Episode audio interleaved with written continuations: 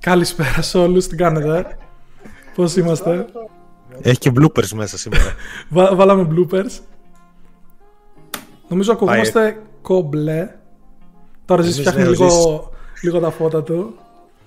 Δεν ξέρω τι, τι λέει το chat εδώ, πώς είμαστε. Άλεξ, τι κάνεις; Καλά είμαι φίλε. Έκλεισα μόλις την κονσόλα για να κάνουμε δύο ώρες εκπομπή και πάω ξανά απ' έξω. Ε, η εβδομάδα αυτή ήταν δύσκολη και, και για τους δυο μας. Γιατί εντάξει, εκτός ότι ήρθε αρχές του Dying Light 2, είχαμε και εξεταστική έτσι. Και εγώ συνεχίζω, έχω κάποια μαθηματάκια ακόμα. Εσύ Εγώ- τελ, τελείωσες, τι έκανες; Ναι, το στα, κάπου εδώ σταμάτησε. Είδαμε το Κάπου φως. Τέλος. Έχει ξεχάσει να ανοίξει τα φώτα, ρε, βέβαια. Έλα, ρε. Οκ. Καλώς το. Ακούστε ρε παλικάρια; Αχ, τι ωραία ήταν έτσι ξεκινήσατε εκπομπή χωρίς εμένα. Ε, νομίζατε ότι θα πριονίσετε το θρόνο; Όχι. Το είχαμε κάνει ήδη μια φορά, ξέρεις. και από τότε μιλούσαμε στα κρυφά με τον Άλεξ. Μήπως ξαναγίνει, Ναι. αλλά. Τι ωραία ήταν τότε. Άρα. Φέτος δεν θα πας κανένα ταξιδάκι κάνα μήνα έτσι λίγο να... Ε, κάτι θα κάνουμε, δεν μπορεί. Ωραία. Κάτι θα κάνουμε. Ταξίδι θα είναι, γένα θα είναι. θα δούμε. Α, έχει το αυτά κάνουμε. πάλι. Γενοβολάτε, Έχουμε και βέβαια. αυτά. Ναι, Έχετε βάλει την αλίστη το δημογραφικό. ναι. Έχουμε ακόμα μέχρι τον Ιούνιο, ας πούμε, που είναι η ώρα μας.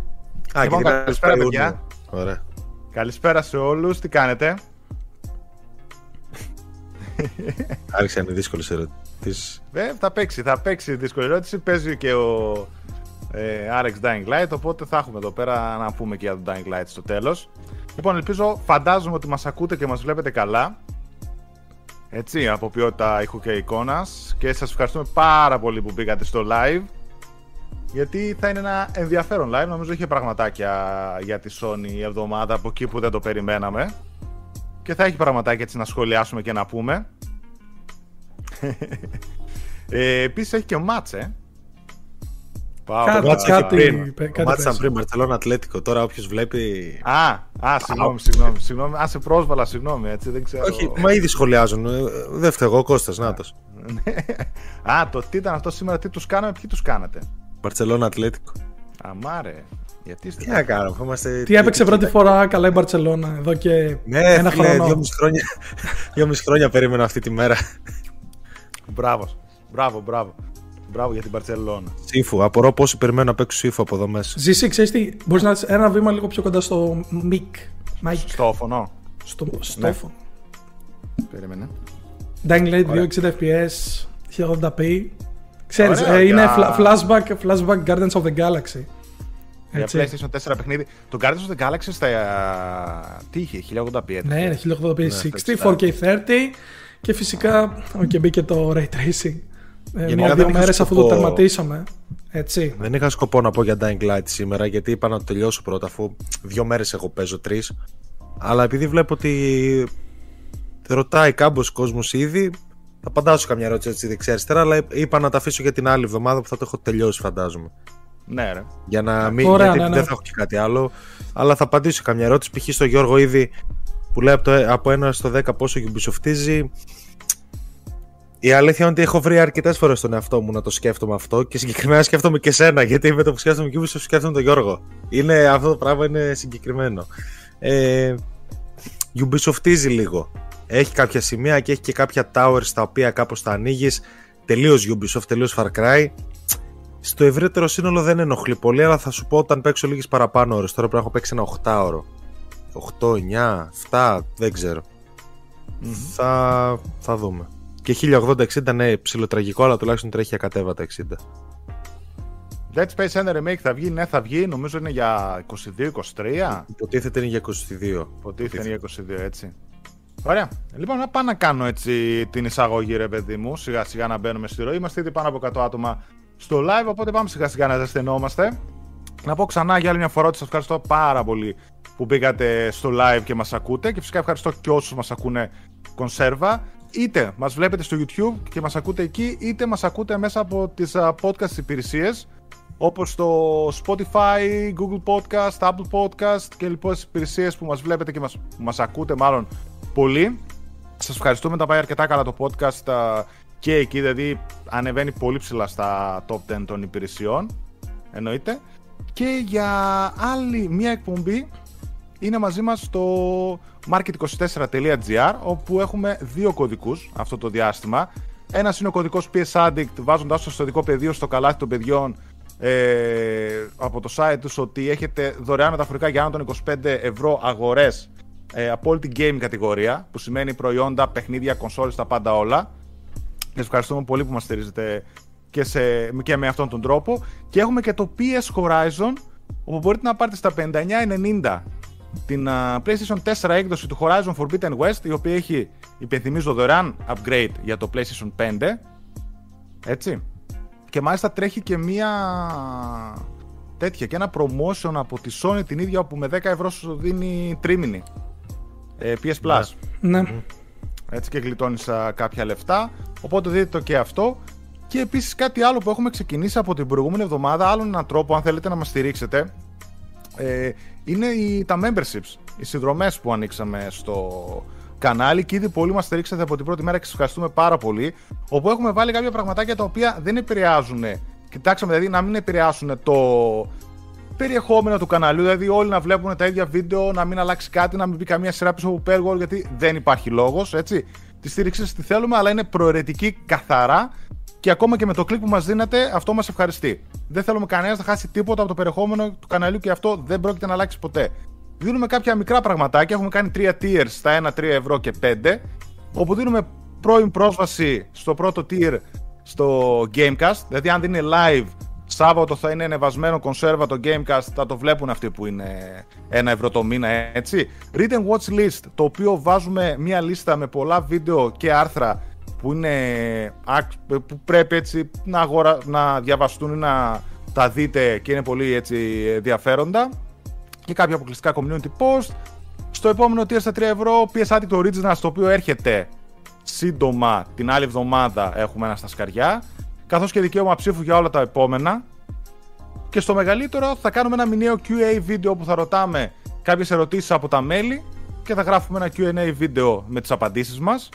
Το όνομά σας θα παραγώ στα credits, θα δείτε και πολλά παιδιά στο τέλος ότι θα εμφανιστούν τα ονόματά τους στο τέλος της εκπομπής αυτής, συν όλα τα προηγούμενα προνόμια. Κάποια μικρά πραγματάκια δηλαδή, έτσι σαν ένα έναυσμα για... και ένα μικρό ευχαριστώ για την οποιαδήποτε βοήθεια μας δίνετε και με αυτόν τον τρόπο. Προφανώς. Και νομίζω ότι τελείωσαμε τα τυπικά. Είχαμε μόνο απλά λίγο γρήγορα να αναφέρουμε ότι έχουμε και το γκρουπάκι στο PlayStation. Στο Facebook, συγγνώμη, που μπορείτε να μπείτε. Μπράβο, ναι. Greek PlayStation Addicts, έτσι. Όπου έτσι ναι, ναι. κάνουμε και μια πολύ όμορφη συζήτηση γύρω πάντα από το χώρο του gaming για οτιδήποτε. Μπορείτε να ρωτήσετε το οτιδήποτε και θα τα λέμε εκεί. Έχουμε και τις θεματικές έτσι, Photo Mode Mondays, ναι, ναι, ναι. Wednesdays και διάφορα Περι, άλλα. Ε, links για όλα κάτω στο τέτοιο.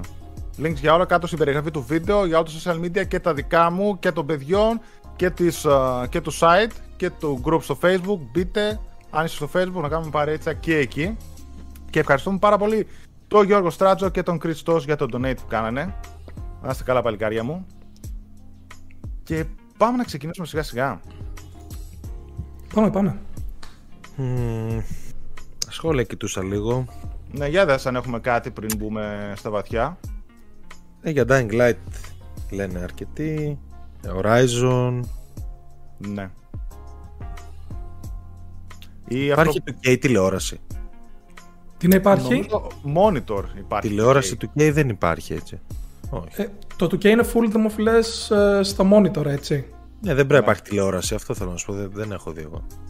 Όχι, δεν νομίζω. Αλλά όπως και να έχει, θα παίζει. Ναι, εννοείται θα παίζει. Ναι. Ωραία το PS5. Παντού παίζει ωραία. Τα παίζει και τα περισσότερα και το μηχάνημα και το PlayStation 4 Pro θυμάμαι το έκανε αυτό. Ε, κάνουν down, down sample, πώς λέγεται; Δηλαδή, άμα ένα παιχνίδι τρέχει σε 4K, το συμπιέζουν στη μικρότερη ανάλυση που είναι η τηλεόραση και δείχνει ας πούμε πιο καθαρά. Ωραία. Ναι, 2K Native δεν υποστηρίζει παιδιά το PS5. Συνήθως το κάνει upscale έτσι. Με ό,τι αυτό συνεπάγεται. Ναι. Ε, να πούμε, για, επειδή αναφέρθηκε το Sifu κάνα δύο φορές και δεν το έχουμε στο, στο πλάνο για κουβέντα, αλλά ανακοινώθηκε και physical version για όποιον, ε, επειδή τώρα παίζει θέμα σήμερα για όποιον δεν ξέρει, όποιος έχει αγοράσει την deluxe έκδοση του Sifu έπρεπε να παίζει ήδη από σήμερα. Το παιχνίδι βγαίνει μεθαύριο κανονικά, αλλά υπάρχει θέμα κάτι, κάποιος ή Sony ή Slow Club. Slow Club, ναι. Τα, ναι, τα... Τέλος πάντων τα έκανε μαντάρα και δεν μπορεί να παίξει κανένας όποιος έχει κάνει pre-order την Deluxe. Και μάλλον από μεθαύριο, δεν ξέρω αν θα λυθεί μέχρι μεθαύριο τέλος πάντων. Απλά ανακοινώθηκε και η physical έκδοση για 3 Μαΐου.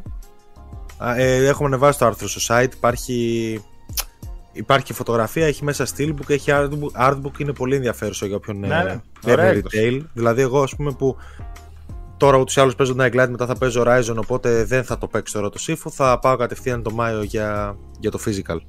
Ναι. Και είναι και Νομίζω ότι παίρνει καλές βαθμολογίες. Έτσι, στο Metacritic πριν το λέγαμε. Πόσο έχει 82, νομίζω; Γάμο τις κριτικές. Ναι, ναι, ναι, ξεκίνησε από 79, πήγε 82. Και από ό,τι βλέπω περισσότερα, τα περισσότερα έτσι πιο αρνητικά reviews ε, μιλάνε για το ότι είναι αρκετά δύσκολο και ότι αυτό περισσότερο το πόσο δύσκολο είναι. Διάρκεια είδε κανένα γιατί το έχει ρίξει. Εδώ. Νομίζω γύρω στις 15 ώρες. Αλλά έχω ακούσει από άλλου π.χ. να είναι στις 20 ώρες και να είναι ακόμα στο, στην πρώτη-δεύτερη περιοχή ή κάτι τέτοιο.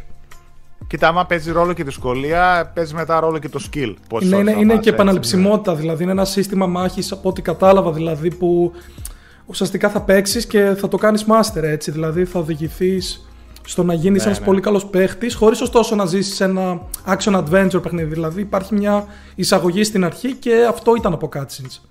Και μετά υπάρχουν τα, τα bosses. 10 ώρες, Returnal φάση. Αν και το Returnal εντάξει με τα όπλα και με το ένα μετά άλλο είχε μια ποικιλία, ας το πούμε. Δεν ήταν τελείως καρφωτή επαναληψιμότητα. Ωραία. Λοιπόν, για να πάμε λίγο σιγά σιγά να μπούμε στο τέτοιο. Α, στο IGN λέει ο review είπε ότι έκανε 10 ώρες. Εντάξει, άμα είναι παιχταράς, okay, ναι. μπορεί να έκανε 10 ώρες. Okay. Αυτό τα έχουν αυτά τα παιχνίδια. Για να πάμε να μπούμε λίγο στα νέα. Σιγά σιγά. Επίσημα νούμερα πωλήσεων για PlayStation 5, PlayStation 4 και συνδρομητές PS Plus. Η Sony είχε τα, το κλείσιμο του οικονομικού του τριμήνου και ανέφερε κάποια έτσι ε, στατιστικά, νουμεράκια για το τι κάνει και το που βαδίζει. Υπάρχουν δυσκολίες στην παραγωγή σε όλους. Τους έχουν επηρεάσει όλους και επηρεάζουν και τη Sony, παιδιά. Έτσι. Ε, μέχρι στιγμής θα έχει πουλήσει το PlayStation 5 17,2 εκατομμύρια κονσόλες στον πρώτο χρόνο ζωής του. Από την άλλη το PlayStation 4 προφανώς έχει πιάσει τα βάνη, η ζήτηση είναι μικρή και το νούμερό του είναι πλέον στα 116,9 εκατομμύρια συνολικά. Στο τελευταίο τρίμηνο στα ράγκια των καταστημάτων έφτασαν 3,9 εκατομμύρια PlayStation 5 και μόλις 200.000 PS4 και σε σχέση με το αντίστοιχο περσινό διάστημα είναι μειωμένα κατά 600.000 για το PS5 και κατά 1,2 εκατομμύρια για το PlayStation 4. Εντάξει, προφανώς το 4 πάει για σβήσιμο. Και στο 5 από ό,τι είπαν έχουν πολύ σημαντικά προβλήματα με τα τσιπάκια που δεν μπορούν να έχουν και κόψανε ήδη ε, νομίζω ένα ακόμα κάτι τις προβλέψεις τους για το επόμενο τρίμηνο πόσα PlayStation 5 εκατομμύρια θα πουλήσουν. Η Nintendo και εκείνη το Switch το κόψε για δεύτερη φορά πάλι ένα κάτι εκατομμύρια και εκείνοι έριξαν τις προβλέψεις τους. Πάνω ζόρια παιδιά λένε τουλάχιστον και για το πρώτο εξάμεινο του 2022 ότι θα συνεχιστεί αυτή η κατάσταση. Το PlayStation εγώ, Plus... δεν βλέπω τρόπο, εγώ δεν βλέπω τρόπο να τελειώσει αυτή η κατάσταση, εντάξει. Ναι. Θέλω να σου πω ότι τα τσιπάκια είναι σε έλλειψη. Βγαίνουν κάποια τσιπάκια, γίνονται κατευθείαν κονσόλες και, και κινητά κτλ. πολλούνται στην αγορά. Ναι. Από ό,τι καταλαβαίνω, εξαρτάται κυρίως από την εταιρεία που φτιάχνει τα τσιπάκια. Ναι, γιατί αυτή τη στιγμή ό,τι παραγωγή υπάρχει είναι, δεν μπορεί να καλύψει τη ζήτηση με τίποτα. Ρε, δηλαδή τώρα όλα τη νούμερα βλέπουμε από κονσόλες ή οτιδήποτε άλλο πωλείται σε hardware είναι πλασματικό. Γιατί δεν υπάρχει ρε παιδί μου εξωφθονία να πεις ότι καλύπτει τη ζήτηση. Οπότε ό,τι, ε, ό,τι παράγει το εργοστάσιο πωλείται. Κατάφερες να πουλήσεις να παράξεις ένα εκατομμύριο κονσόλες. Θα τις πουλήσεις και τις ένα εκατομμύριο. Για να φτάσουμε ναι, στο σημείο. Άρα, φτιάξει, αυτό θέλω να σου πω. Δηλαδή, δε, ποτέ δεν μένουν τσιπάκια στην άκρη, δεν θα μείνουν. Ναι, ναι. Πρέπει να αυξηθεί πολύ η παραγωγή της πρώτης ύλης. Αλλιώς, ε, ό,τι και να κάνει η Sony και κάθε Sony δεν, ε, δεν σώζεται. Ναι, θα πρέπει να αυξηθούν πολύ ή κάποια τουλάχιστον να φτάσουν να καλύψουν τη ζήτηση ώστε να πεις ότι θα περισσέψουν ε, για άλλα. Αλλά ναι, αυτό είναι ένα πρόβλημα και γι' αυτό βλέπουμε ότι και πολλοί.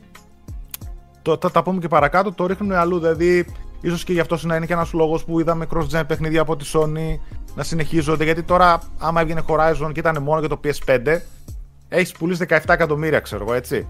Ε, πόσα να σου πουλήσει ένα παιχνίδι που θα βγάλεις; το ε, Grand ναι. Turismo, ξέρω εγώ, το Horizon, μόνο στο PS5 δεν ήταν. Προφανώς πάρθηκαν κάποιες τέτοιες αποφάσεις. Προφανώς θα τους ευνοήσει όλους όταν θα γυρίσει όλο το πράγμα στο digital ή ακόμα και όταν δεν θα υπάρχουν κονσόλες και θα είναι όλα beyond console υπηρεσίες και αυτά. Είναι, είναι, έχει ψωμί άμα το σκεφτεί κάποιος και το πόσο συμφέρει. Το PS Plus έφτασε τα 48 εκατομμύρια συνδρομητές, ενώ οι ενεργοί χρήστες συνολικά του PlayStation Network είναι 111 εκατομμύρια. Συνολικά το τμήμα του PlayStation παρουσίασε μειωμένες πωλήσεις κατά 8% σε σχέση με το περσινό διάστημα, αλλά δεν θα πρέπει να ξεχνάμε ότι πέρσι κυκλοφορήσει το PS5. Ε, και εδώ να τονίσουμε ότι πλέον η κερδοφορία από τις πωλήσεις του PS5 έχει ανέβει και έτσι το συγκεκριμένο τρίμηνο ήταν το τρίτο καλύτερο στην ιστορία. Και είναι η πρώτη χρονιά, η πρώτη φορά μάλλον, που σε πρώτο χρόνο νέας γενιάς είχαν κερδοφορία Sony από τις νέες κονσόλες. Και το PlayStation 5 πλέον δεν πωλείται άνω την, κάτω από την τιμή κόστος του. Δηλαδή τους φέρνει κέρδη και σαν κονσόλα. Τα παιχνίδια πουλήθηκαν 92,7 εκατομμύρια, μειωμένα κατά 11,5 εκατομμύρια σχέση με πέρσι, ενώ το ποσοστό των ψηφιακών πωλήσεων όλο ένα και ανεβαίνει, φτάνοντας στο 62% σε σχέση με το περσινό 53%. Α, τα έσοδα της Sony γενικά αυξήθηκαν σημαντικά, το PlayStation να είναι αυτό που φέρνει τα περισσότερα και τη δεύτερη μεγαλύτερη κερδοφορία. Αυτά. Για το Horizon, παιδιά, δεν μπορώ να πούμε κάτι. Δεν μπορώ να πει κάτι ο Ζήσης ακόμα. Ναι, ναι, Τη όχι. Δευτέρα, σε 8 μέρες από σήμερα το review, νωρίτερα δεν μπορεί να πει κάτι. Γενικά, Καλό, όσοι, κακό. όσοι περιμένετε Horizon είστε σε αυτό το mood, μείνετε συντονισμένοι εδώ. Θα έρθουν ωραία πραγματάκια, θεωρώ. Και μέχρι το Forbidden West και λίγο πιο μετά. Ναι, για Horizon, παιδιά, 14 του μήνα, Δευτέρα, βγαίνουν τα reviews που έχουν τα, τα embargo. Εδώ πέρα βλέπω κιόλας ότι το έχουν λύσει λέει, το πρόβλημα με το Sifu και ότι μπορεί κάποιος να μπει να το κατεβάσει και ζητάνε που το- συγγνώμη κτλ. Το Twitter.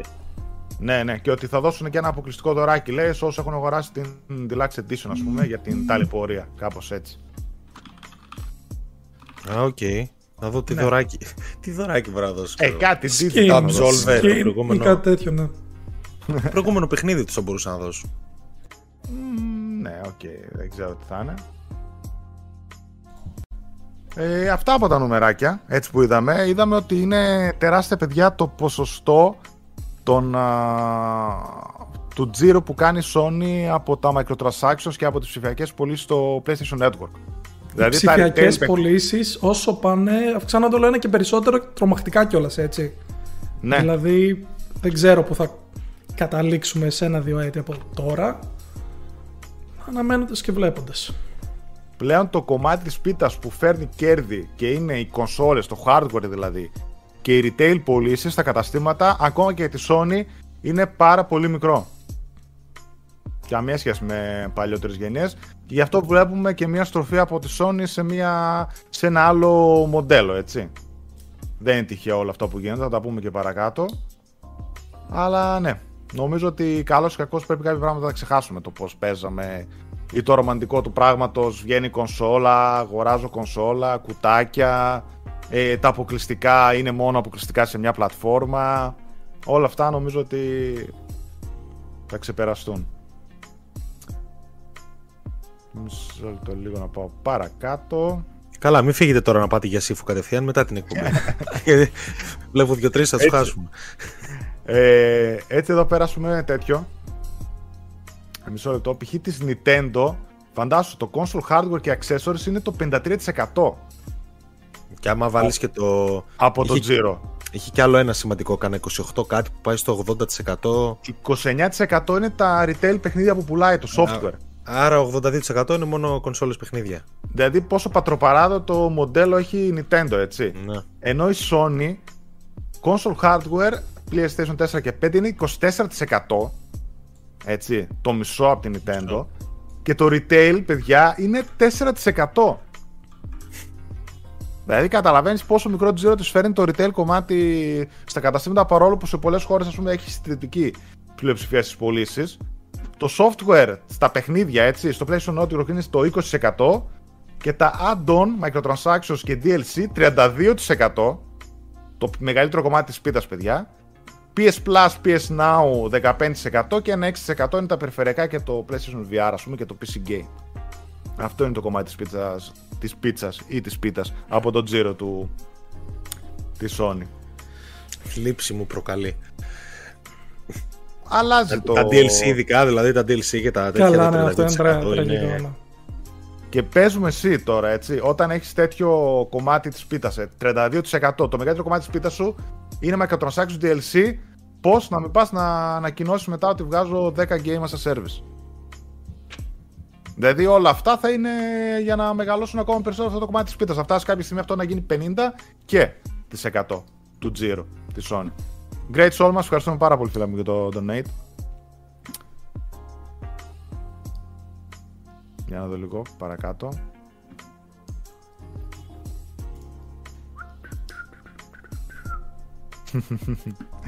Λοιπόν, αυτά τα νουμεράκια έτσι από τη Sony. Για να πάμε λίγο παρακάτω.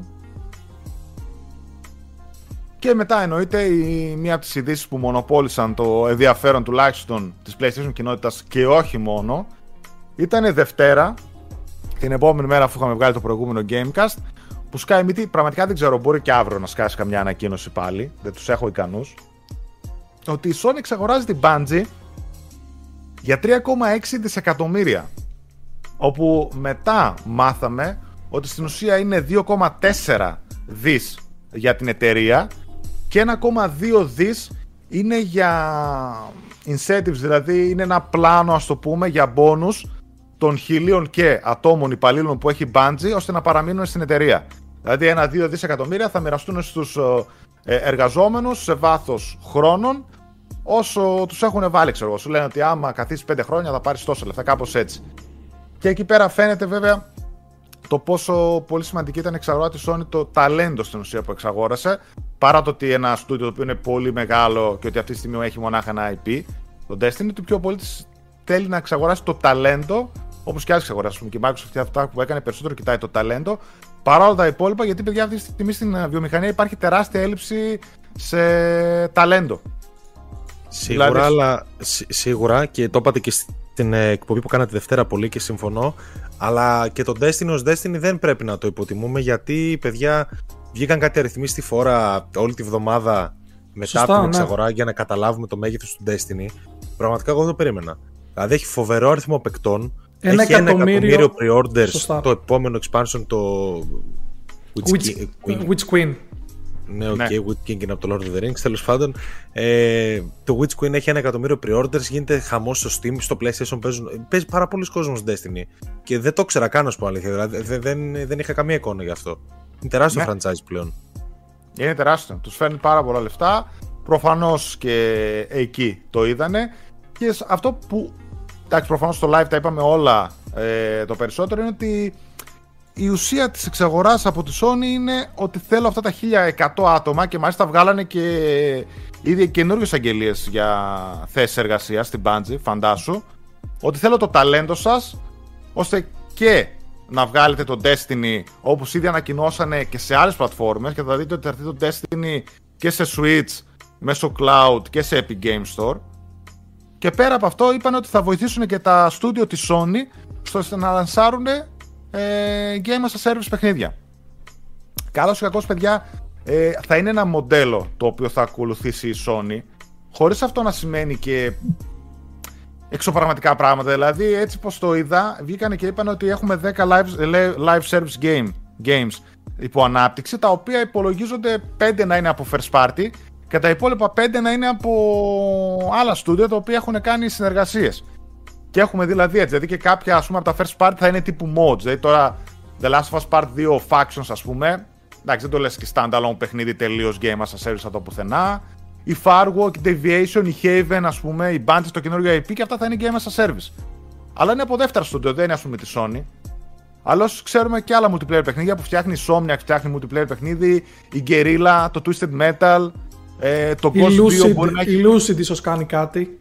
Ναι. Πάλι, το όχι Ghost δικό της, Tsushima αλλά- 2 μπορεί να έχει mode πάλι το Legends multiplayer και αυτό θα μετράει game as a service. Εντάξει, το Game as a Service γενικά με το λιθοβολούμε. Δηλαδή, αν γίνει σωστά και δεν είναι περίοδο τύπου Avengers, π- π- δεν είναι κακό Sonic και Day, έτσι. Αρκεί να είναι το παιχνίδι ολοκληρωμένο day one και μετά να. Δηλαδή, το νέο υλικό δεν είναι ποτέ κακό. Ναι. Εφόσον είναι αξιόλογο. Και παιχνίδια το έχουν κάνει με πολύ καλό τρόπο. Α πούμε, το Destiny που το προαναφέραμε το έχει κάνει φοβερά. Ή Το το- Final Fantasy το 14 που μας έχει πει ο Σωστά, Στάτης ναι. εδώ και 6 μήνες, ε, που παίζει ακόμα, ξέρω εγώ, το, κάνει, το έκανε πολύ σωστά. Βέβαια, δηλαδή, ξέρεις ποιο είναι το θέμα. Το θέμα είναι ότι ξεκίνησε και αναγεννήθηκε μετά από τις τάχτες του. Δεν είναι ότι πάντα θα το πετύχεις με την πρώτη. Και έχει σχεδόν 10 χρόνια στο δυναμικό τοπο περιεχόμενο, έτσι. Δηλαδή, εγώ γι' αυτό είμαι της φάσης ότι αν βγει ένα παιχνίδι και βγει τύπου Avengers, να μην το λιθοβολήσουμε κατευθείαν. Να περιμένουμε π.χ.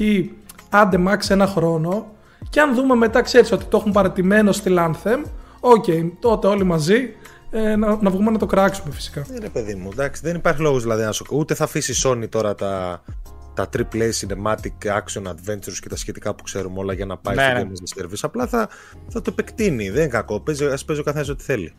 Ναι. Συμφωνώ και αυτό είπα ότι θα είναι δηλαδή στην αρχή τουλάχιστον κάποιο game as a service από δεύτερα στούντιο. Από αυτά που κάνεις συνεργασίες και κάποια αυτά first part θα είναι συνήθως κάποιο mod, ας πούμε, και άντε να βγάλουν κανένα δυο ε, τελείως καινούργια. Π.χ. της Guerrilla, ας πούμε, να είναι κάτι τέτοιο. Τα υπόλοιπα, άμα έχουν το Legends, π.χ. τον κόσμο του σήμα, δεν θεωρώ ότι είναι ξεχωριστό παιχνίδι. Όχι. Από εκεί και πέρα βλέπω εδώ πέρα που λέει ο Χάρης, ας πούμε, καλησπέρα, ερώτηση μόνο με ένα καλό IP δικαιούται σου να δώσει τόσα λεφτά; Ε, είναι αυτό που συζητάμε τώρα αυτή τη στιγμή, ότι εξαγοράζει αυτή τη στιγμή το ταλέντο. Και όταν σου λέω ότι εγώ έχω 10 game, 10 game as a service, θέλω το δικό σου ταλέντο για να με βοηθήσει να τα αναπτύξω όλα αυτά και την τεχνογνωσία. Η Bungie, παιδιά, είναι χίλια και άτομα στούντιο.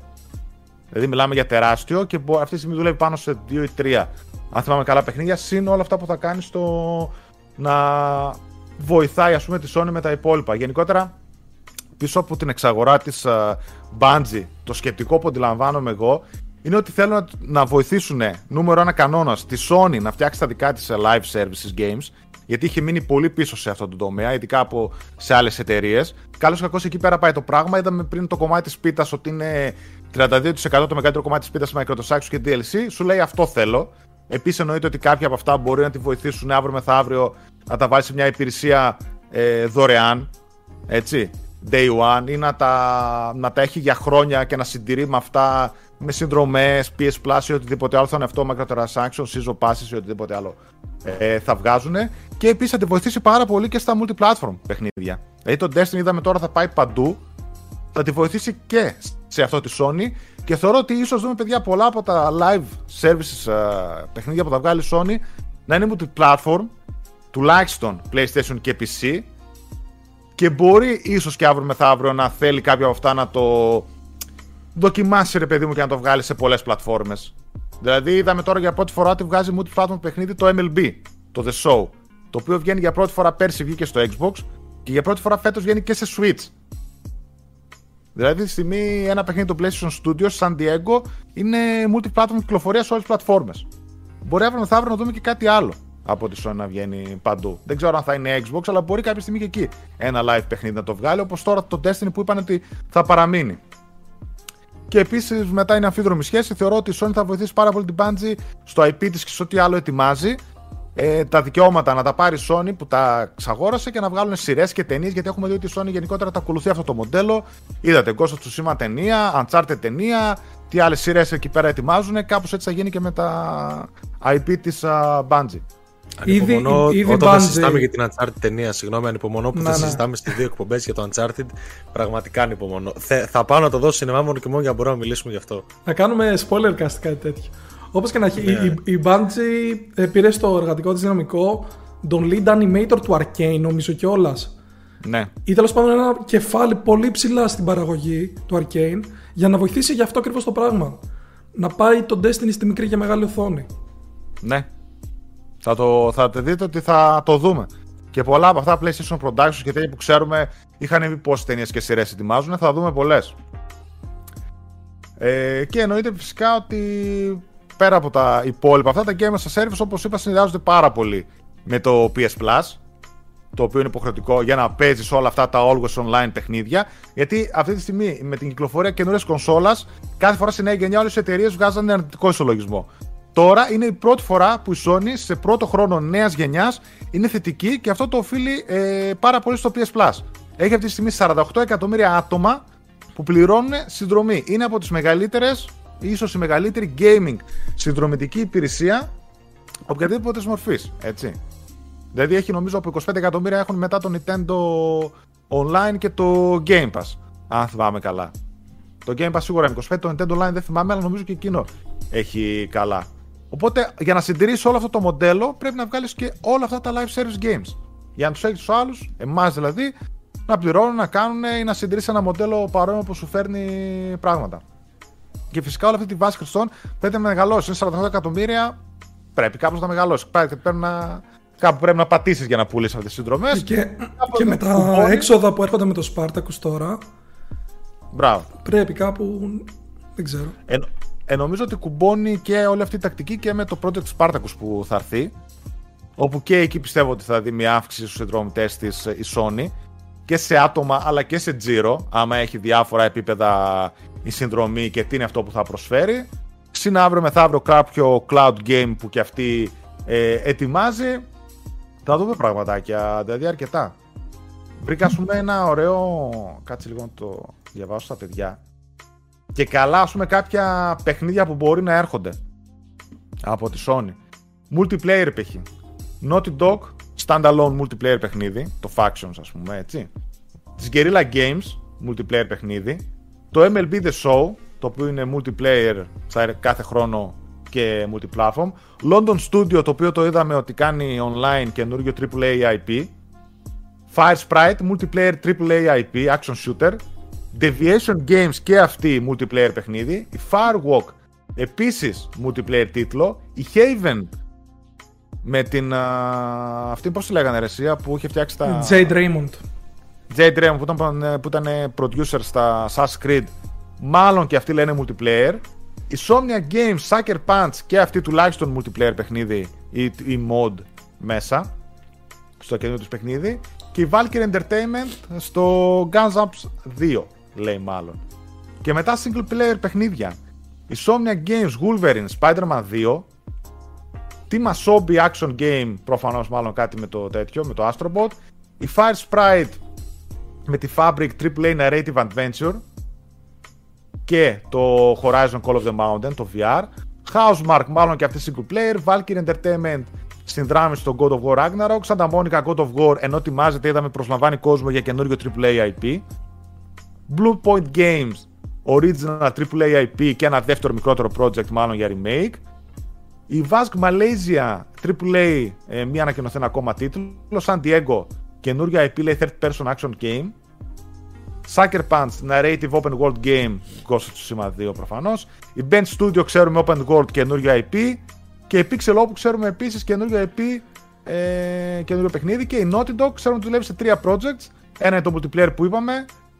Το ένα είναι μία ανακοινωθέν, ξέρω εγώ, κάποιο καινούργιο IP και κάτι άλλο ακόμα που μάλλον λέμε ότι είναι το The Last of Us Remake. Δηλαδή όλα αυτά πάνω κάτω είναι τα projects που φτιάχνουν ε, από τα studios και είδαμε ότι είναι τα μισά online ή τουλάχιστον με online mode και τα υπόλοιπα είναι από τα μεγαλύτερα studio πιο πολύ single player.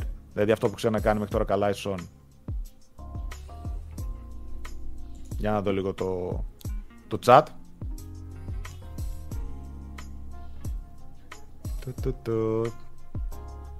Το σχόλιο του Τάσου το έχασα. Διάβασα ότι οι Sony Santa Monica θα έχουν σε επόμενους μήνες ανακοίνωση το νέο EP από τους developers του God of War. Μπορεί. Να τώρα Δεν έχουν πει αυτό. τίποτα επίσημα. Δεν έχουν πει τίποτα βέβαια. Αλλά ξέρουμε ότι ο Cory Barlog δουλεύει πάνω στο καινούριο παιχνίδι, όποιο και αν είναι αυτό της uh, Santa Monica, έτσι. Γι' αυτό και δεν είναι ο director του God of War. Ναι.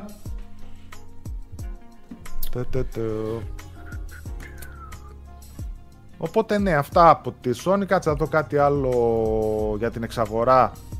Αν έχω σημειώσει που αξίζει έτσι να υποθεί στα παιδιά. Για την ίδια την εξαγορά όχι. Μετά απλά πάμε στο ότι ο Ryan είπε ότι θα γίνουν και άλλες μπράβο. παρόμοιες, παρόμοιες μπράβο, μπράβο, μπράβο. Είναι και, κοίτα και το Destiny αυτό που λέγαμε είναι ρε παιδί μου ότι πλέον έχει το πρώτο της μεγάλο live game as a service παιχνίδι έτσι, έτοιμο. Δηλαδή πόσο Microsoft εξαγόρισε το Minecraft, πόσο η Epic έφτιαξε το Fortnite, πλέον έχει το δικό της που είναι πολύ ψηλά στα chart και, σε, και αριθμούς παιχτών έτσι και στο Steam και δεξιά-αριστερά και συνεχίζει μετά από πόσα χρόνια να κρατάει τόσο πολύ κόσμο και να έχει τόσο δυνατή κοινότητα. Και το Base τώρα... Game Destiny 2 είναι τζάμπα να πω για όποιον τυχόν θέλει να το τσεκάρει τώρα Φυσικά, για κάποιο ναι. λόγο. Ναι. Αυτό. Η εξαγορά είπαμε περισσότερο είναι το ταλέντο της και να όλα αυτά να τα να αυξήσει την ταχύτητα που θα γίνουν τα καινούργια παιχνίδια και να τους βοηθήσει σε όλο αυτό η Bungie και γι' αυτό έδωσε τόση μεγάλη ευελιξία στην Bungie να είναι αυτόνομη και να βγάζει ό,τι θέλει όπου θέλει. Ε, αυτό. Τώρα βλέπω. είναι αυτό αλ- που- Α, Είναι αυτό που είπε τελευταίο ο Άλεξ, ότι έρχονται και καινούριες ώρες, είπε ο Τέλειο έτσι. Φυσικά. Ναι. Το οποίο θέτει να κάνουμε μερικές μαντεψιές. Το είπε ο ίδιος ο Ryan για τα PlayStation Studios και το είπε και ο Keighley, ο οποίος εντάξει είναι πίσω από όλους, ξέρω εγώ. Μα- Δεν ξέρω, μάλλον γυμνά βίντεο όλων και φοβόνται ότι θα τα διαρρεύσουν. δεν, είναι- δεν υπάρχει αυτό το πράγμα. Ο Keighley ξέρει τα πάντα. Πριν Θα γίνει ξεκινήσω σοβαρός, εγώ. είναι φοβερό. Θα ξεκινήσω εγώ. Ε, πες το εσύ, γιατί θα. Έλα, έλα. Έτσι, γιατί πες το, μας πες έχεις το. τέτοιο. Το Στο, έχεις έτοιμο. στο πρώτο εξάμεινο θα δούμε τη Sony να εξαγοράζει την Capcom. Μάλιστα. Τέλος. Οκ. Για να... Η αλήθεια είναι ότι τα IP της Capcom ταιριάζουν πολύ στο PlayStation, έτσι. Δηλαδή, εγώ θυμάμαι ότι πάντα, ρε παιδί μου, τα παιχνίδια της έτσι πήγαιναν χέρι με χέρι. Επίσης με η το Ιαπωνική εταιρεία που για μένα έχει τρελή σημασία. Επίσης Ναι. Monster Hunter. Η Ιαπωνική Ιαπωνική εννοώ και η αγορά. μία και, και η άλλη. Ο Monster Hunter. Όχι. Monster Hunter. Δεν είναι το Resident Evil το θέμα. Το Monster Hunter είναι. Πλάκα, Monster πλάκα. Hunter, εννοείται. Εγώ 20 θα βλέπα εκατομμύρια άνετα. πωλήσεις. Ναι, θα βλέπα άνετα live, live service Monster Hunter έτσι. Ή game as a service. Πολύ εύκολα. ρε. Εννοείται, Δηλαδή έτσι ένα, πολύ εύκολα. Μα σκεφτείτε ήδη ένα είναι. World 2, ένα World 2, αλλά τεράστιο hub και α, περιόριστο περιεχόμενο και συνέχεια να εμπλουτίζεται. Όπως είχαν κάνει τότε που είχαν βγάλει και το Iceborne, που ήταν εξαιρετικό DLC. Πολύ εύκολα. Εμένα δεν με τράβηξε Ναι. ποτέ να πω το World. Δεν ξ- Και έπαιξα, δηλαδή του έδωσα κα- ένα 10ωρο, 15ωρο. Αλλά νομίζω Πάντως είναι τεράστια co- επιτυχία. co-op. Είναι λίγο για co-op only. Είναι για κόπ και πρέπει να λατρεύεις και τον grinding γενικότερα. Σαν Ναι. να το λατρεύεις, να μην στην ενοχλεί καθόλου. παιδί μου, εντάξει. Είναι το πιο επιτυχημένο παιχνίδι της Capcom, έτσι. 20 εκατομμύρια πωλήσεις μαζί με το expansion που βγάλανε, με διαφορά σε σχέση με τα Resident Evil May Cry και ό,τι άλλο έχει κυκλοφορήσει. Η Capcom. Γενικότερα τα πάει εξαιρετικά. Η Capcom είναι η πιο φορμαρισμένος publisher των τελευταίων χρόνων, έτσι. Ό,τι βγάλει, τα πάει γερά σε βαθμολογίες και σε πωλήσεις. Τώρα για κάποια εξαγορά από τη Sony, εντάξει, θα ήταν καλός στόχος, ρε παιδί μου, αλλά και έχει πολύ μεγάλο πορτφόλιο η Capcom. Δηλαδή, σε μια υπηρεσία τύπου Project Spartacus που λέμε ότι θα παίξει και μεγάλο ρόλο τα παλιά παιχνίδια που θα έχει μέσα, σαν backwards compatible παιχνίδια από προηγούμενες γενιές, μια Capcom μπορεί να το γεμίσει, ρε παιδί μου. Ε, Με βάζεις όλα τα 6 franchise που Resident Evil, τα πρώτα 6 και αντί για. Δηλαδή μόνο, μόνο Ναι, και από με- εκεί τελείωσες. Όλα Θα τα χάσω επόμενα όλα- franchise. θα Από το χάσω όλα τα PlayStation 1 Resident έβγαζες πόσα παιχνίδια στο, στη Sony η Capcom; Μόνο εκεί. Αλλά έβγαζες. όλα τα Resident Evil τους άλλους είναι ήδη στο, στο PS4, έτσι. Ε, Με, με καινούριε μορφές είναι όλα Καλά, εκεί. ναι. Δηλαδή. ναι, Δεν λείπει ακριβώς. κανένα από το 4. Στο 4, εκτός από το Veronica, όλα τα υπόλοιπα Resident Evil μπορεί να τα παίξει. Καλά, τώρα δεν μιλάω για Welcome to Raccoon City και κάτι τέτοιο που βγήκαν Το, στο PS4, Veroni- μιλάω το για τα- Veronica είχε βγει classic στο 3, λέω βλακίες. Δηλαδή Είναι, είναι. είναι στο και 4 αυτό. είναι. Σαν Είναι, classic. είναι, είναι. όχι, Όχι, όχι, όχι. δεν πρέπει Α, να είναι. Ε, είναι, είναι, είναι σαν classic, είναι, ναι. Είναι, Οπότε το είναι. βάζεις, απλά το είναι- ρίχνεις απευθείας δηλαδή. Δεν χρειάζεται καν κάτι. ναι τέτοιο. απλά είναι στα, στα 50 Hz. Και... Αν λόγω επειδή είναι πάλι έκδοση γι' αυτό. Επειδή είναι πάλι έκδοση και τρέχει λίγο κάπως. Είναι αυτό, ναι. Παιδιά, το Next Gen Upgrade του Cyberpunk ακούγεται ότι πλησιάζει, αλλά Ε, δεν ξέρω είχε- τι και πώς. υπήρξε ένα leak που έδειχνε ένα ανανεωμένο εξώφυλλο στο PlayStation Database για το Ναι. Cyberpunk, επομένω μάλλον είναι κοντά. Είχαν πει πρώτο τρίμηνο, τετράμηνο, κάτι τέτοιο είχαμε ακούσει. Square Enix, ε. Και Square Enix. Κοίτα, εμένα Square είναι όνειρο. Δηλαδή όλα τα παιχνίδια από τον, από τον Ιαπωνικό κλάδο, έτσι, τη Square, τα περισσότερα τα, τα λατρεύω. Ναι. Και έτσι κι αλλιώς είναι τόσο κοντά, αλλά νομίζω παιδιά θα συνεχίσουν απλά με συμφωνίες. Δηλαδή Ναι, το, νομίζω το κάνουν ότι τόσα δεν- χρόνια, δεν δεν βρίσκω λόγο να σταματήσουν τώρα και δουλεύει. Δηλαδή θα βλέπουμε τα Final Fantasy εκεί, ίσως το επόμενο Kingdom Hearts που φημολογείται ότι θα αποκαλυφθεί τον Απρίλη, θα το δούμε πρώτο εκεί. Θεωρώ ότι Ναι. αυτό. Μετά όλα τα Tomb Raider και τέτοια, τώρα είχαμε δει και το Xbox που είχε δώσει 100 εκατομμύρια για ένα χρόνο αποκλειστικότητα στο Rise.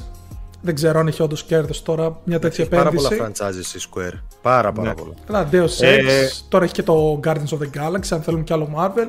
Ναι. Παρουσίασε κερδοφορία και μάλιστα οφείλεται στο Final Fantasy 14 που έχει κάνει ρεκόρ στον το MMO. Ε, εγώ κάπου διάβασα ότι οι φήμες ήταν ότι είχε πολλές φορές προταθεί εξαγορά από τη Sony Square Enix αλλά αρνηθήκανε αρκετές φορές στο παρελθόν ότι θέλουν την ανεξαρτησία τους, έχουν κερδοφορία, ε, έχουν πολλά μεγάλα franchise και νομίζω ότι τη Sony και όλα τη βολεύει εν μέρει γιατί τα περισσότερα παιχνίδια που βγαίνουν έχουν ή κυκλοφορούν μόνο PlayStation ή είναι αποκλειστικά η TAM exclusive, δηλαδή είδαμε και τα Final Fantasy και όλα αυτά συνεχίζουν. Forspoken, Final Fantasy 16, Final Fantasy 7 Remake, Final Fantasy 14 και ό,τι άλλο, κάποια άλλα που βγάζουν, ε, τα πάνε πολύ καλά. Δηλαδή, νομίζω λέγανε κιόλας ότι τα, και τα Final Fantasy, κανένα δύο που βγάλανε στο Xbox, ότι τα πήγανε πολύ χάλια. Και σταματήσανε απλά. Εν τω μεταξύ, τώρα που λες Final Fantasy. Δηλαδή, και... για, ναι. για το 7 λέγανε ότι δεν έχει, δεν έχει χεράκι τη Sony το ότι παραμένει ακόμα αποκλειστικό. Ότι εγώ απλά έτσι δεν το πιστεύω, βγάζει γιατί- γιατί σου λέει ότι δεν θα πουλήσει καν. Ναι, Καλά ξέραμε που ότι έβγαλε. η Sony πήρε αυτό το έξτρα διάστημα 8 μηνών για την αποκλειστικότητα του Final Fantasy VII. Έχει βγάλει και το Intergrade. Οκ, ήρθε στο PC. Η αλήθεια είναι και εγώ το περίμενα στο Xbox. Για κάποιο λόγο δεν ήρθε. Αλλά ναι, δηλαδή Final Fantasy 14 τώρα έχει 25 εκατομμύρια χρήστες, δηλαδή που είναι απίστευτο νούμερο. Αν σκεφτούμε ότι θέλει συνδρομή, η entry συνδρομή είναι 10 11 ευρώ. Και η κανονική είναι 13 που σου δίνει κάποια bonus, ok. Plus ότι Το- θα το- αγοράζεις το- από το το μήνα. marketplace. Ναι, το μήνα. Το μήνα. Αν και Άρα, ε, δηλαδή- άρα, πλέον δηλαδή, σωστικά. Αυτή τη Όλες- στιγμή, δηλαδή, το- Για πες. αυτή τη στιγμή το Final Fantasy 14, δηλαδή άμα δίνουν 10, 11, 13 ευρώ το μήνα 25 εκατομμύρια παίκτες, κάνει μεγαλύτερο τζίρο από όλο το Game Pass, έτσι. Μόνο του. Κοίτα, πάνω κάτω, ναι, ας πούμε. Ε, ναι, τι είναι τεράστιο κατόρθωμα, αρέσει. Απλά ξέρεις τι έχει και το free trial, δηλαδή που μπορείς να παίξεις όλα τα πρώτα δύο expansion και μετά αν δεν σε αρέσει δεν βάζεις ποτέ λεφτά. Δηλαδή το free trial το κατεβάζει τζάμπα εντελώς, παίζει 125-130 ώρες και μετά αν δεν σε αρέσει πα, δεν πλήρωσες και έχεις παίξει τα Σου πρώτα βρήκε δύο ευκαιρία expansion. να μιλήσεις πάλι για Final Fantasy τούτου εδώ. Ναι, έλατε. Δεν Να, ξέρω, αυτό, πα- κα- πα- έλα πάντων το γίνεται βγάζει. αυτό. Η αλήθεια είναι, ξέρεις τι, βγήκε επιπλέον περιεχόμενο τώρα τα, ρε- κάτι raids που είναι Castlevania theme και καλά και είναι το πολύ καλά. ξανακατέβασες. Όχι, δεν το έχω κάνει delete, απλά δεν μπήκα στον κόπο. Λέω, θα περιμένω, ξέρω εγώ, και όταν, επειδή υπάρχουν τέσσερα patches που βγαίνουν και έχουν ιστορία, όταν θα βγει το 5,1 ή 6,1, σε ποιο είναι, το 5,1, θα επιστρέψω τότε να παίξω. Ε, Τάσου λέει για From Software, το οποίο From Software, παιδιά, ανήκει σε ένα μεγαλύτερο Στην κολοσσό που έχει Kotakawa, μετοχές ναι. η Sony μέσα. Δεν νομίζω ότι παίζει φάση εξαγοράς, έτσι. Δεν νομίζω. Περισσότερο βλέπω να τους πληρώνω, να τους βγάλουν κανένα exclusive παρά εξαγορά. Ε, όταν μιλάμε λέει για κάπου κανείς δεν αναφέρει στη Devil May Cry. Εγώ νομίζω τα ανέφερα πάνω σου. Γιατί ήταν Ναι, ναι. πάντα αγαπημένη σειρά. Πάντως δύσκολα θεωρώ Square Enix. Τώρα, ας πούμε, ο Χαράλαμπος που λέει Remedy θα μπορούσαν και νομίζω με τη Remedy φτιάχνουν ένα αποκλειστικό για το PS5 από ό,τι ξέρω. Δηλαδή Υπάρχει τύπου μια φήμη, αποκλειστικό PS5 και PC, ξέρω, κάπως έτσι. Αλλά ναι, θα έρθει καμιά Apple λέει και να πάρει καμιά Take Two. Δεν ξέρω, και η Take Two είναι μεγάλος uh, κολοσσός και εκείνη. Δηλαδή μπορώ να περιμένω την Take Two να κάνει και αυτή καμιά εξαγορά κάποιου μικρότερου publisher ή studio. Η οποία και αυτή πάει να εξελιχθεί σε μεγάλο. Είδαμε τη Zynga έδωσε 12 δις, έτσι. Δηλαδή πήρε mobile uh, publisher uh, πολλά περισσότερα λεφτά από ό,τι πήρε η Microsoft στην Bethesda. Ναι, δεν ξέρω, πάρα πολλά λεφτά παίζουν. Εγώ δεν μπορώ να σκεφτώ κάτι δηλαδή, τόσο ουσιαστικό ώστε να πω ναι, πάνε πάρε εκείνο. Δηλαδή κάποια studio πλέον. Δεν χρειάζεται να έχουν Και σκεφτείς ξέρεις, πολύ δεν, κεφάλι δεν, μαζί δεν, με είναι, την- δεν είναι και ανάγκη έτσι. Δηλαδή, εμείς ωραία τα λέμε, αλλά ναι. εκτός και ότι περισσότερο λόγω του πώς ξεκίνησε ο Ιανουάριος και ότι είχαμε αυτές τις δύο τρελές εξαγορές που αν το λέγαμε πέρυσι, ξέρεις, θα ήταν περισσότερο σαν πρωταπριλιάτικο αστείο. Τώρα Ναι. βλέπεις, βλέπεις αυτό και λες ότι οι πιθανότητες πλέον είναι απεριόριστες. Οτιδήποτε μπορεί να Παιδιά, δεν συμβεί. χρειάζεται να σκίζουμε και το κεφάλι μας. Παιχνίδια πολυεθνικών είναι. Δηλαδή, okay, καλύτερα. Καλά, Εμείς παίζουμε τα προφανώς. παιχνίδια και α, ό,τι να γίνει θα γίνει και θα το συζητήσουμε έτσι. Πάντως σίγουρα θα έρθουν και άλλες ανακατάξει. Εγώ πιστεύω πέρα από τη Sony ότι και άλλες ανακατάξει μπορούν να έρθουν από τρίτους. Και ότι η Microsoft δεν έχει σταματήσει. Δηλαδή η Microsoft τώρα πιστεύω ότι ψάχνει φάση casual περιεχόμενο ή για πιο μικρές ηλικίες, κάποιο στούντιο έτσι να τους βγάζει παιχνίδια να καλύψουν και εκείνο το κενό ας πούμε, για το Game Pass. Θα έρθουν και άλλες εξαγορέ πιστεύω από όλους. Δηλαδή το 2022 θα, θα δώσει πράγμα αρκετό σε εξαγορές τουλάχιστον πέρα από τα παιχνιδιά τα οποία ξέρουμε ήδη ότι έρχονται και είναι πάρα πολλά. Αλλά ναι, έρχονται, έρχονται πράγμα. Jim Ryan το είπε, GFK λέει το είπε. Έχω μεγάλη πορεία να δω πώς και τι θα κινηθούν και τι θα κάνουν. Είναι στη μέση. Τώρα αυτό είδα που η Microsoft ότι θα περάσει και από την Επιτροπή Ανταγωνισμού της Αμερικής που και εκεί γίνεται μια συζήτηση που θεωρώ ότι θα περάσει συμφωνία κανονικά, δηλαδή είναι η προσωπική μου άποψη είναι ότι είναι αρκετά μακριά ακόμα από το μονοπώλιο και η Microsoft στον τομέα του gaming και το gaming το ίδιο. Οπότε δεν τίθεται θέμα. Οκ. Περισσότερο νομίζω ότι ίσως να την κάνουν παρατηρήσεις για να κόβει τον ανταγωνισμό του στυλ. Π.χ. με το Game Pass το να δίνεις 10 ευρώ και να δίνεις ένα σωρό παιχνίδια σου λέει ότι ίσως έτσι κόβεις τον ανταγωνισμό γιατί το συνηθίζει η Microsoft και σε άλλους τομείς. Αλλά ναι, νομίζω ότι δεν τίθεται θέμα μονοπωλίου, ούτε καν ξέρω εγώ, ανησυχία σε κάτι. Σε αυτό το θέμα, το ότι εξαγόρασε την Activision περισσότερο λέω. Η Warner επίσης νομίζω ότι δεν είναι προσπόληση, παιδιά. Τελευταία είχε εξαγοραστεί από έναν άλλον κολοσσό τηλεπικοινωνίας. AT, A, κάπως έτσι, AT&T. Ναι, νομίζω. Και ναι, μετά είχαν δεν- βγει, ναι. γιατί υπήρχαν κάποιες φήμες ότι θα εξαγοραζόταν το gaming τμήμα και είχαν πει, ξέρετε τι, δεν ισχύει κάτι τέτοιο. Παραμένουμε με την εταιρεία αυτή τέλος πάντων. Ναι. Ίσως κάποιο IP μπορεί να δώσει. Δηλαδή γίνεται και αυτό. Παρότι δεν έχει συμβεί σχεδόν ποτέ, ας πούμε, ή ελάχιστες φορές. Γίνεται π.χ. η Konami να πει ξέρεις τι, τη Sony. Θε Silent Hill, δώσε μου τόσα φράγκα. Και βάλτε τις- την ομάδα, οποιαδήποτε ομάδα θες εσύ να δουλέψεις πάνω στο επόμενο Silent Hill. Για το οποίο παρεπιπτόντω έχω χάσει κάθε ελπίδα. Δηλαδή περισσότερο θα, θα δούμε reboot AAA Castlevania πρώτα και μετά Silent Hill. Ναι. Νομίζω ότι ήδη κάποια φτιάχνονται πράγματα από την Konami, τα IPs. Τώρα ποιος και τι το Καλά, φτιάχνει. ναι. Είδαμε το remake, το φτιάχνει ένα στούντιο του Metal Gear Solid, ενώ είχε προταθεί στην αρχή Α, η- στην, ε, στην Blue Point. Vicious, Vicious Αλλά- Studio, κάπως έτσι. Ναι, κάπως έτσι. Αλλά εντάξει, δεν έχω και πολλές ελπίδες. Ό,τι θέλει ας δώσει η Konami και εκείνη. Εντάξει. Το Abandoned θα είναι ρε εσύ το νέο Silent Hill, δεν το άκουσες; Νοχ. Και ξέρεις, Εντάξει, μάσκα clone απευθείας. Πιστεύετε λέει πως στο τέλος των μεγάλων εξαγορών αριστερά και δεξιά θα μείνουν κάποιες ανεξάρτητες εταιρείες; Θα μείνουν. Θα μείνουν κάποιοι, αλλά το θέμα είναι πώ θα ανταγωνίζονται όλους τους υπόλοιπους. Ειδικά τώρα που όλοι ψάχνουν εργατικό προσωπικό και να ξέρετε, παιδιά, τώρα που βγαίνουν πολλές αγγελίες και ανακοινώσεις ότι ξέρετε δουλεύουν πάνω σε ένα παιχνίδι κτλ. γίνονται επίτηδες για να μαζέψουν κόσμο. Γιατί όλα τα στούντιο ψάχνουν κόσμο. Εγώ αναρωτιέμαι πως πολλές από τις καλές indie εταιρείες δεν έχουν εξαγοραστεί. Π.χ. Ε, νόμιζα μόλις βγάλει η Team Cherry το Hollow Knight, μετά θα την είχε τσιμπήσει κάποιος απευθείας, έτσι. Αν και ίσως προτιμάει, ξέρεις, να κάνει συνεργασίες του στυλ, ok, με θες αποκλειστικό στο Nintendo Switch, Nintendo δώσε μου τόσα λεφτά και είναι καλυμμένοι με αυτό, μπορεί να μην τους νοιάζει να εξαγοραστούν. Και ίσως δεν συμφέρει Όχι. κιόλας από τη μία, γιατί το να παίρνεις, ξέρεις, πέντε χρόνια για να βγάλεις το επόμενο σου μεγάλο παιχνίδι και είναι και για σχετικά περιορισμένο κοινό, ok. Πα- Είναι Hollow Knight, αλλά δεν είναι, ξέρεις, τι και πώς. Η, ε, η Google λέει, το Stadia το έχει, το έχει παρατήσει. Έτσι, είχε σταματήσει τα first party παιχνίδια να βγάζει από το studio της, είχε διαλυθεί η Jade Raymond, πήγε, άνοιξε τη Haven και θα βγάλουν το πρώτο καινούριο τους παιχνίδι με το αποκλειστικά στο PlayStation.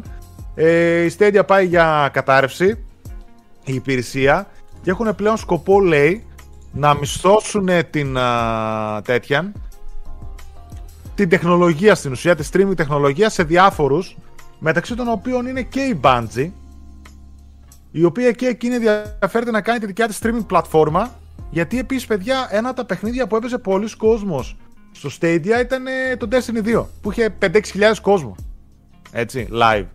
Που άλλα παιχνίδια τόσο έχουν ε, στο Steam, ξέρω εγώ. Για κάποιο λόγο, ναι.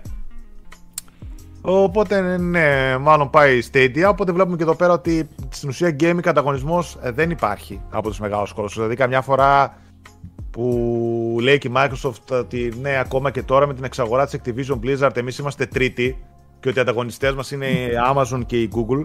Ε, Πραγματικός ανταγωνιστής δεν υπάρχει στην ουσία. Το λένε περισσότερο τώρα έτσι για τις επιτροπές και για αυτά που θα γίνουν, γιατί αλλιώς είναι αυτοί με τις μεγαλύτερες τσέπες. Και η μεγαλύτερη εταιρεία παγκοσμίως, Google, Amazon, άφαντες είναι και αυτές. Δεν ξέρω τι κινήσεις μπορούν να κάνουν. Ό,τι κινήσεις έχουν κάνει μέχρι τώρα είναι αποτυχημένες. Οπότε ναι, πάει και αυτό. Rest in peace. Στίμη, σε ευχαριστούμε πάρα πολύ, φίλε μου, για τον donate.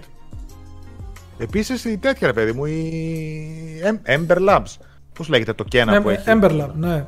Ναι, εκείνο είναι μια ωραία έτσι, εταιρεία για να σου βγάζει Οκ, ναι. πιο μικρά παιχνίδια. Και αυτά τα στούντιο καλύτερα να μείνουν όπως είναι. Δεν θέλω να εξαγοραστούν. Ε, Έχει, έχει δίκιο αυτό που λέει ο Άλεξ. Εντάξει, Παρεμπιπτόντως, Είναι- πρόσφατα το είδα το βιντεάκι που έχει κάνει η Ember Lab για το Majora's Mask. Γιατί ήταν, το background τους ήταν, είναι film and animation, δηλαδή ταινία και animation περισσότερο. Και ήταν εξ, εξαιρετικό πραγματικά. Δηλαδή παραγωγή που λες, οκ, πιο, πιο μεγάλο στούντιο το έφτιαξε αυτό. Και είναι 3-4 άτομα τώρα, οκ, μεγάλωσαν σαν ομάδα. Πρέπει να είχαν πάει γύρω στα 15. Όπως και να έχει, το κοινό για τέτοιο στούντιο είναι φανταστικό έτσι. Η Gearbox ανήκει στην Take-Two. Δεν το θυμάμαι. Α σου πω Ναι. την αλήθεια. Ναι. Όχι, περίμενε. 2K Games έχει Ναι. πάνω. Ναι, ναι, Ναι, ναι, Take-Two. Take-Two, Take-Two. Ναι, Take-Two. άμα είναι 2K. Ε, ναι, ναι, Take-Two. Λοιπόν, για να πάμε παρακάτω. Τι έχουμε. Α, State of Play, ρε, εσύ. Μια κάνα παιχνιδάκι ρε εσύ. Δύο State of Play. Ε, τι, κοίτα, εντάξει, σου είπα ότι τώρα, ας πούμε, τουλάχιστον το πρώτο εξάμεινο του 2022, ε, η PlayStation Platform, σε παιδί μου, έχει παιχνιδάκια να δώσει αβέρτα. Ε, είδαμε God of War στο Οκ. PC, είδαμε Uncharted Collection, είδαμε Sifu, τώρα όλα αυτά βαθμολογίες άνω του 80, έτσι, και 90. Ε, είχαν μέχρι τώρα ή θα έχουν. Horizon έρχεται, Gran Turismo και μετά φυσικά το Ghostwire το ανακοινώθηκε Tokyo, να πούμε για το Forspoken. Ghostwire Tokyo, Forspoken. Forspoken, Final Fantasy Stranger of uh, Paradise τι είναι, κανένα δυο άλλα indie κάτι Stray μη. Έχει δηλαδή πολύ πράγμα. Stray είναι για από τώρα. αυτό. Τώρα στα κοντά βγαίνει Stray. Όχι, δεν ξέρουμε. Δεν Δεν ξέρουμε, ξέρουμε. για το 22 είναι απλά. Δώστε το. Ε, Gran Turismo. Καταρχάς να πούμε ότι επιβεβαιώθηκε ότι θα έχει ελληνικά μενού και υπότιτλους στο παιχνίδι. Συνεχίζεται δηλαδή η υποστήριξη από τη Sony σε ένα παιχνίδι το οποίο έχει και αρκετή ορολογία μέσα. Έτσι, δηλαδή Όπου θα μηχανικά, γελάσει κάθε πικρά. Όχι, Πράγματα δεν- και αυτά χαμός. δεν- Κοίτα, δεν κοίτα θα αφού, γίνει το καλή είδαμε, δουλειά. αφού το είδαμε στο Death Stranding, μπορούμε να το δούμε παντού έτσι. Στο Death Stranding, ας πούμε, εμένα δεν με, με δυσκόλευε πάρα πολύ. Εγώ δεν το έπαιξα με ελληνικού Το υπότιτλους. έβαλα για δηλαδή- λίγο. Το- α, Δεν έβγαζα άκρη, ρε φίλε. Όχι, δεν είναι όχι. κακή μετάφραση. Απλά κάποια πράγματα δεν μεταφράζονται. Απλά. Ε, δεν μπορείς. Είναι και κάποιες εκφράσεις στα αγγλικά που απλά δεν μπορείς να. Δηλαδή, μη σου πω δεν πιάνεις και το νόημα όταν τις βλέπεις Αυτό μεταφρασμένες. Θα- Ναι. Ναι, ναι, ναι. Είναι δύσκολο. Κοίτα, τώρα ας πούμε, στον Gran Turismo έχω περίεργα να δω, αν και νομίζω ότι θα τα πάνε καλά γιατί και στα προηγούμενα σε κάποια Gran Turismo έχει ελληνικά, ας πούμε και στο sport και αυτά. Ε, η ορολογία, εντάξει, ρε παιδί μου υπάρχει. Στον τομέα της τεχνολογίας, των μηχανών, των ε, αυτοκινήτων κτλ. Στα ελληνικά υπάρχει ορολογία, δεν είναι ότι είναι κάτι. Αλλά πώς το είδατε, ξεκινάμε από εκεί και να πούμε και τα παιδιά έτσι πώς το είδαν το Gran Turismo. Άλεξ, ξεκινήσει άμα είναι γιατί. Κοίταξε, και εγώ και ο Στάθης, ρε παιδί μου, ξέρεις ότι Ναι. με racing δεν Όχι, ασχολούμαστε και δεν μας απασχολεί. Ε, Παρ' όλα αυτά, βλέποντα ως θεατής, ρε παιδί μου και μόνο, μου φάνηκε πολύ καλό. Μου φάνηκε πολύ, πολύ πλήρες. Ε, σε αντίθεση με το sport, ας πούμε, το οποίο το μισό παιχνίδι βγήκε μετά από πόσο καιρό. Ε, ναι, ναι, ναι. μου φάνηκε καλά, εντάξει, πολύ όμορφο ρίχνει αγώνια. Α, Είδα ένα γενικότερο ενθουσιασμό ούτως ή άλλως να επικρατεί από όλη την κοινότητα και με παρέσυρε και εμένα σε φάση έκατσα και το είδα με, με προσήλωση παρότι μπορεί να μην το παίξω και ποτέ που λέει ο λόγος ή απλά να το δοκιμάσω κάποια φάση πάμφθινο. Ε, πάρα πολύ ωραίο, πάρα πολύ δυνατό. Μπο- Φαίνεται να μπορεί να κοντράρει ένα μέγεθος τύπου Forza. Ήδη βέβαια το μέγεθος του Grand Turismo είναι τεράστιο. Απλά έχει χρόνια να βγάλει καλό, καλό, καλό παιχνίδι και έχει πέσει. ναι, ναι. Ε, ε, ε, μου ρίξε τα σαγόνια σε κάποια σημεία με τον οπτικό τομέα, με τις αντανακλάσεις, το ray tracing και τα σχετικά. Εντάξει, δεν έχω να πω κάτι άλλο. Μ' αρέσει γενικότερα. Μ' άρεσε πολύ αυτό με το μουσείο που έχουν μέσα. Που λέμε και τώρα που έχουν μέσα ιστορικά γεγονότα με τα αυτοκίνητα κτλ. Αυτό έχει πολύ ενδιαφέρον και ο Ναι. τρόπος που το έχουν στήσει.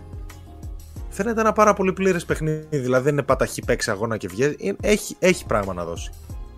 Εμένα μου άρεσε πάρα πολύ αυτό. Εντάξει, γενικότερα το Gran Turismo το έχει και αυτό που λέγανε ότι ο στόχος είναι ρε παιδί μου, να σε κάνουν να αγαπήσεις τον μηχανοκίνητο αθλητισμό και όχι μόνο απλά να παίξεις ένα εξομοιωτή, ένα racing παιχνίδι. Ότι φαίνεται ρε παιδί μου αυτό, η αγάπη για αυτό το αντικείμενο.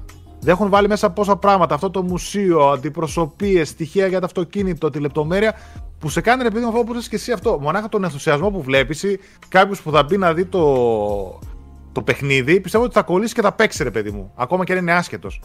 Δηλαδή θα σε ενθουσιάσει όλο αυτό, η πληροφορία που υπάρχει, η αγάπη, τα μουσεί... μουσείο είχε για κάθε αυτοκίνητο, για κάθε μάρκα. Έτσι, διάφορα μοντέλα, στοιχεία, τα πάντα χαμός. Νομίζω ότι εκεί ρε παιδί μου πατάει γενικότερα το Gran Turismo. Το DualSense προμόταραν επίσης Και το αρκετά gameplay. στο, στο βίντεο και Παιδιά, η επειδή φυσική πρόσφατα που έτυχε να άκουσα- παίξω Εσύ- Βασικά κλείσε και θα θα προσθέσω εγώ μετά. επειδή έτυχε φε- πρόσφατα να παίξω λίγο Dirt 5 που το είχε δώσει στο Plus και το δοκίμασα με κάτι φίλους εντάξει είναι σοκαριστικό αυτό που γίνει στο DualSense και αν, αν δώσω λεφτά νωρίς για ένα παιχνίδι σαν τον Gran Turismo θα είναι για το DualSense καθαρά δηλαδή, ξεκάθαρα. Εγώ ελπίζω. Δηλαδή σε σχέση, για μένα το καλύτερο DualSense που έχω δει σε racing ειδικά, WRC, το 9 και το 10. Έχω πάθει πλάκα, λες και παίζει ε, σε καμπίνα, ας πούμε, arcade και τέτοια, χαμός. Οπότε περιμένω κάτι, τουλάχιστον κάτι τέτοιο αντίστοιχο από το Grand Turismo. Όπου είπανε βέβαια και πολύ μεγαλύτερη λεπτομέρεια. Είπανε δηλαδή ότι το τιμόνι θα το νιώσει στο χειριστήριο, τα φρένα, τα μπροστινά ελαστικά. Τα λάστιχα, ε, στο χειριστήριο όλα, ρε παιδί μου, χάμο. Παιδιά, εκτό, εκτό, εκτός αυτού ήθελα να μιλήσω λίγο για το σύστημα καιρού που λένε και το πώς το έχουν κατασκευάσει και το έχουν σκεφτεί. Δεν είναι ασύλληπτο. Δεν είναι ασύλληπτο. Που δηλαδή ένα σημείο της πίστας, ειδικά σε κάποιες μεγάλες πίστες, μπορεί να, να έχει full βροχή και στο άλλο, στο άλλο υπάρχει λιακάδα. Γενικά αυτό που με βγάζει τον Grand Turismo 7 είναι και βασικά να πω ότι το θεωρώ πιθανότατα και το καλύτερο state of play που έχουμε δει μέχρι τώρα. Και μου βγάζει ότι είναι ένα πολύ premium προϊόν που από εκεί που ήμουν εντελώς αδιάφορος προς αυτό. Τώρα ξαφνικά θέλω μη σου πω να το αγοράσω και day one που όπως είπες Alex δεν είμαι καθόλου του racing ή κάτι τέτοιο. Μου βγάζει ότι ένα πολύ cozy περιβάλλον που μπορώ να χάσω ώρες μέσα του. Δηλαδή, mm. πώς να σου πω, σκέφτομαι πιο πολύ παλιά δηλαδή που καθόμουν έπαιζα Pro 2011 και απλά ήμουν στο training και βαρούσα σουτάκια. Κάτι τέτοιο μου βγάζει αυτό. Ότι θα κάτσω, θα παίζω και δεν θα μετράω καν τις ώρες. Και θα είναι ένα εντελώς γνωστό προς εμένα περιβάλλον που μπορώ να κάνω το οτιδήποτε. Τώρα αυτό το... ακριβώς ήταν τα παλιά Gran Turismo. Ναι, τώρα το πώς θα υλοποιηθεί όλο αυτό. Επίσης, ξέρεις τι με έκανε εντύπωση, ότι δεν ξέρω γιατί, αλλά δεν έδειξαν καθόλου εκτός από okay, κάποια πλάνα με κλεψίματα από την κάμερα. Ε, δεν έδειξαν καθόλου gameplay από third person. Δηλαδή, όλο το ναι. gameplay εγώ αν παίζω, δεν, δεν ξέρω αν είμαι παράξενος ή κάτι, θα παίξω σε third person. Okay, μπορεί να κάνω ναι. κάποιες αναλλαγές στο first person να δω πώς δουλεύει. Αλλά δείξε μου και λίγο. Δεν μπορώ να παίξω first. Καλά, αυτό ναι. Ξεκάθαρα πράγματα. Δεν, δεν, περίεργο. Αλλά ναι, νομίζω ότι ήταν περισσότερο λόγω promotion γιατί ξέρεις με τα replays και με αυτά που δείχνουν ναι, είναι ναι, και ναι, πιο ναι. ωραία τα γραφικά και πιο ωραία τα πλάνα. Αλλά τώρα είχε λεπτομέρεια π.χ. εδώ πέρα που είδαμε με την πίστα που είχε κάτω την γραμμή τερματισμού και εκκίνησης, ας πούμε, που πήγαινε η κάμερα και είχε πάνω υπογραφές από τους, ε, αυτούς που κάνουν τους αγώνες από τους οδηγούς και τέτοια ρε παιδί μου λεπτομέρεια που εσύ δεν πρόκειται να δεις ποτέ όταν τρέχεις στην πίστα. Και όμως άμα κάνεις zoom εκεί υπάρχουν ρε παιδί μου αυτά τα textures. Μιλάμε για τέτοια αιμονή στην λεπτομέρεια. Φαίνεται εξωπραγματικό το παιχνίδι, μου αρέσει πάρα πολύ. Ε, χαίρομαι πιο πολύ περισσότερο που επανέρχεται ο ενθουσιασμός στην GT κοινότητα και μετά το Grand Turismo 5 π.χ. έχουμε να δούμε έτσι ένα πολύ δυνατό Grand Turismo. Νομίζω αυτό το έχει. Κάνα δύο πραγματάκια που δεν είδαμε. Επίσης είναι το αν υπάρχει, που γενικότερα δεν υπήρχε βέβαια, υπήρχε πολύ light, μοντέλο με ζημιές στα αυτοκίνητα. Κάτι που είναι ένα θέμα γενικά στα racing παιχνίδια. Δηλαδή ναι. δεν αφήνουν. ή αφήνουν ως ένα σημείο να υπάρχει damage model στα μοντέλα τους εταιρείες. Το Grand Turismo παλαιότερα είχε κάτι πολύ light. Δηλαδή καμιά λαμαρίνα τσαλακωνόταν ως εκεί. Αλλά ούτε να φεύγουν κομμάτια του να κάνουν. Το Forza, το Motorstorm, σε κάποια μοντέλα φεύγανε κάποιοι προφυλακτήρες, κάποια άλλα δεν φεύγανε. Είναι και εκεί ανάλογα την εταιρεία που ήταν από πίσω. Ε, ναι, εκεί νομίζω δεν ξέρω αν θα δούμε κάτι. Θα είναι μονάχα cosmetic νομίζω damage και όχι ναι, ότι θα ναι. επηρεάζει το αυτοκίνητο. Αυτό που ήθελα επίσης να προσθέσω είναι ότι ρε παιδιά η μουσική δεν είναι φανταστική. Τουλάχιστον ναι, όλα τα tracks που ακούσαμε Δηλαδή δεν ξέρω. Η αλήθεια είναι να πω, εγώ δεν έχω ασχοληθεί ποτέ. Είχα παίξει νομίζω το 5 που είχε βγει σε PS2. Είσαι. PlayStation 3. 3. Το είχα παίξει το 4. Κάποιο, κάποιο είχα παίξει στο PS2 σε έναν φίλο και είχα πάθει σοκ τότε με τα γραφικά, θυμάμαι. Αλλά πολύ λίγο. Δηλαδή, δύο-τρεις αγώνες. Κατά τα άλλα, δεν το έχω αγγίξει. Αλλά αυτό που φαίνεται. Δηλαδή, επέστρεψε και το campaign από ό,τι κατάλαβα. Δηλαδή, το sport δεν ναι, πρέπει ναι. να έχει μέσω του καφέ. Και δεν ξέρω, νομίζω φαίνεται. Ξέρεις αλήθεια. Ναι, ναι. Όχι, εγώ σου λέω το πιστεύω πολύ. Ε, βέβαια, από μια μεριά το ότι βγαίνει και cross-gen, ok, δεν ξέρω αν θα έχει επιπτώσεις στο ίδιο το παιχνίδι. Δηλαδή, αν ήταν μόνο next gen, τι γραφικά μπορούσε να έχει, αν έχει καλύτερο το ένα τ' άλλο, ή τι εκτόσει θα γίνουν στην PlayStation 4 έκδοση. Αλλά από μια μεριά καλύτερα για ένα τέτοιο παιχνίδι, πόσο να πουλούσε σε μια βάση κατεστημένων μόνο PlayStation 5. Τώρα τουλάχιστον έχεις και ένα PlayStation 4 από πίσω, που ήδη υπάρχει ένα Grand Turismo Sport, το οποίο έχει πουλήσει 8 εκατομμύρια, 10 εκατομμύρια, κάπου εκεί.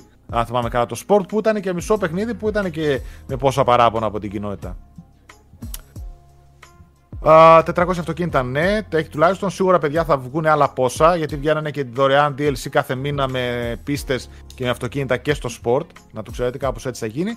Ε, ερωτηματικό αν θα έχει PlayStation VR 2 υποστήριξη. Σωστά, ναι. Όπως είχαν βάλει στο πρώτο, VR.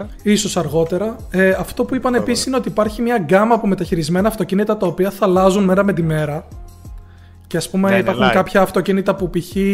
μεταχειρισμένα μπορεί να είναι πιο ακριβά από ό,τι ήταν τότε καινούρια, λόγω της αξίας που έχουν αποκτήσει, έτσι. Mm. Ε, ναι, αυτό και θα λάβω. Γενικά δεν παίζουν. Δε, δηλαδή πολύ αυτό λεπτομέρεια, πολύ δεν λεπτομέρεια. γίνεται να το δεις και να μην πεις ότι αυτό είναι ποιότητα. Αλήθεια. Δεν γίνεται. Ναι, ναι, φαίνεται, φαίνεται. Είναι αυτό που λες, φαίνεται, ότι είναι ένα κόσμο. Βέβαια. Πόσο ποιον απευθύνεται, πόσο μεγάλη είναι η κοινότητα του Grand Turismo ακόμα. Ναι. Να πω εδώ τα παιδιά ότι το Grand Turismo, παιδιά, είναι νούμερο ένα σε πωλήσεις σειρά της Sony. Δεν είναι ούτε το Uncharted, ούτε The Last of Us, ούτε τίποτα. Το Grand Turismo έχει πουλήσει 80-90 εκατομμύρια ε, κομμάτια όλα αυτά τα χρόνια που έχει βγάλει. Είναι ναι. νούμερο 1 σε πωλήσεις, νούμερο 2 σε πωλήσεις μετά το Mario Kart Racing σειρά ε, ever. Εντάξει, είναι και το μόνο που έχει παίξει σε 5 πλατ... έχεις σε πέντε γενιές, γενιές. PlayStation. Ναι. Οπότε νομίζω ότι και για φέτος είναι και για το Forza Motorsport 8. Νομίζω ότι λένε για 22. Ναι, φέτος και είναι next, next gen only, έτσι. Ναι, και νομίζω ότι είναι και next. Και για Need for Speed τα ακούσαμε ναι. πρόσφατα. Εντάξει, ναι. ναι, το λέω από την άποψη racing παιχνίδι τύπου εξομοίωσης, σαν τον Gran Turismo. Εξομοίωση, OK. Okay. Απλά γενικά έχει πολύ racing φέτος. Που λένε κιόλας ε, ότι το, το καινούργιο Forza θα, είναι, θα έχει και την καινούργια μηχανή γραφικών που θα ετοιμάζει. Είναι θα είναι Ναι, reboot θα γενικότερα, είναι το και δουλεύουν ναι. πολλά χρόνια. Και θα Είχαμε είναι δει έτσι ένα- τρίλερ, έτσι δεν είναι. Δηλαδή, νομίζω είχαμε δει ένα που ήταν λίγο σαν tech demo πάνω κάτω. Ή λέω βλακίες. In engine, in engine ήταν. engine, ένα οκ, λίγα ναι. δευτερόλεπτα. Το οποίο έδειχνε εντυπωσιακό. Δηλαδή τα γραφικά το φαινόταν ε, πολύ το μπαίνω. Καλά, δεν θα μου κάνει εντύπωση το να βγει να είναι engine only και να έχει καλύτερα γραφικά από τον κατορισμού. Αυτό θα έλειπε. Ξέρεις τι, το μόνο που φοβάμαι ίσως με τον Grand Turismo είναι να μην κουράσουν οι αγώνες ή οι πίστες ή δεν υπάρχει δημιουργικότητα εκεί. Γιατί αυτό λίγο θα ήθελα να προσέξουν, αλλά εντάξει, τόσα χρόνια το κάνουν. Κατάλαβα τι λες. Δηλαδή, ε, κοίτα, υπάρχουν πίστες που θα είσαι μέσα στο βουνό, μες στην πόλη. Θα έχει ρε παιδί μου πράγμα να δει το μάτι. Αλλά τώρα τα race tracks, δηλαδή, αν κάποιος παίζει race παιχνίδι, αν βάλει το Formula 1 ή πίστες κανονικά tracks, ε, έχουν απλά κάποια κτίρια γύρω-γύρω και είναι άδειε. Δηλαδή, δεν είναι, έτσι είναι στην πραγματικότητα. Δηλαδή, είδα ένα βιντεάκι που είχε το GT Sport και πραγματική πίστα που έτρεχαν αυτοκίνητο από κάμερα μπροστά σε αυτοκίνητο, παιδιά ήταν ένα προς ένα τη γραφή. Η πίστα μέχρι και τα δέντρα. Με το όμω είναι και Απλά είναι- στοίχημα. είναι δηλαδή άδεια. παίρνεις την πίστα, τη βάζεις ακριβώς έτσι μέσα και κάνεις κάποιες game design αλλαγές ουσιαστικά για να το κάνεις πιο Για fun μένα play τη βάζεις όπως προ- είναι. Τι να σου πω. Προς τον παίχτη, ναι. Τη βάζεις όπως είναι γιατί απευθύνεσαι και σε άλλο κοινό και σε άλλο είδος. Καλά, Δηλαδή, σαν, σίγουρα. τη, σαν τη Φόρμουλα 1. Δεν είναι σαν το Horizon, Forza Horizon, όπου είναι fun to play, δηλαδή του στείλω ότι άιντε πηδάς από. Ή εδώ, ακόμα από πιο εκεί, μακριά τρέχεις, πήγαινε τώρα. βάζεις Εσύ ό,τι που. κάνεις, Μα- Mario κάνεις Kart. ό,τι θες. Mario Kart. Πίστες Ναι, που δεν η Mario υπάρχουν.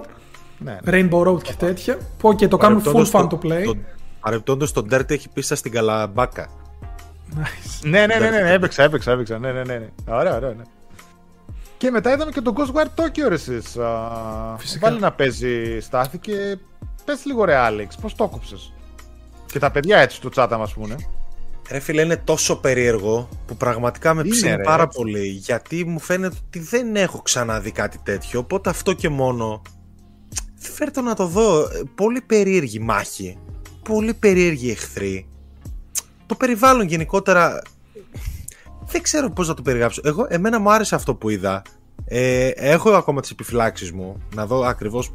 Ε, καταρχάς, από ό,τι καταλάβα, κατάλαβα είναι term action. Δηλαδή το χώρο το ξεχνάμε. Ε, μάλλον έτσι, α- αυτό μας έδωσαν να καταλάβουμε. Πολύ εντυπωσιακό το concept γενικότερα φαίνεται πολύ unique, πολύ μοναδικό. Από στο, πιστεύω θα είναι τέρμα story based, έτσι, τέρ- τέρμα story heavy.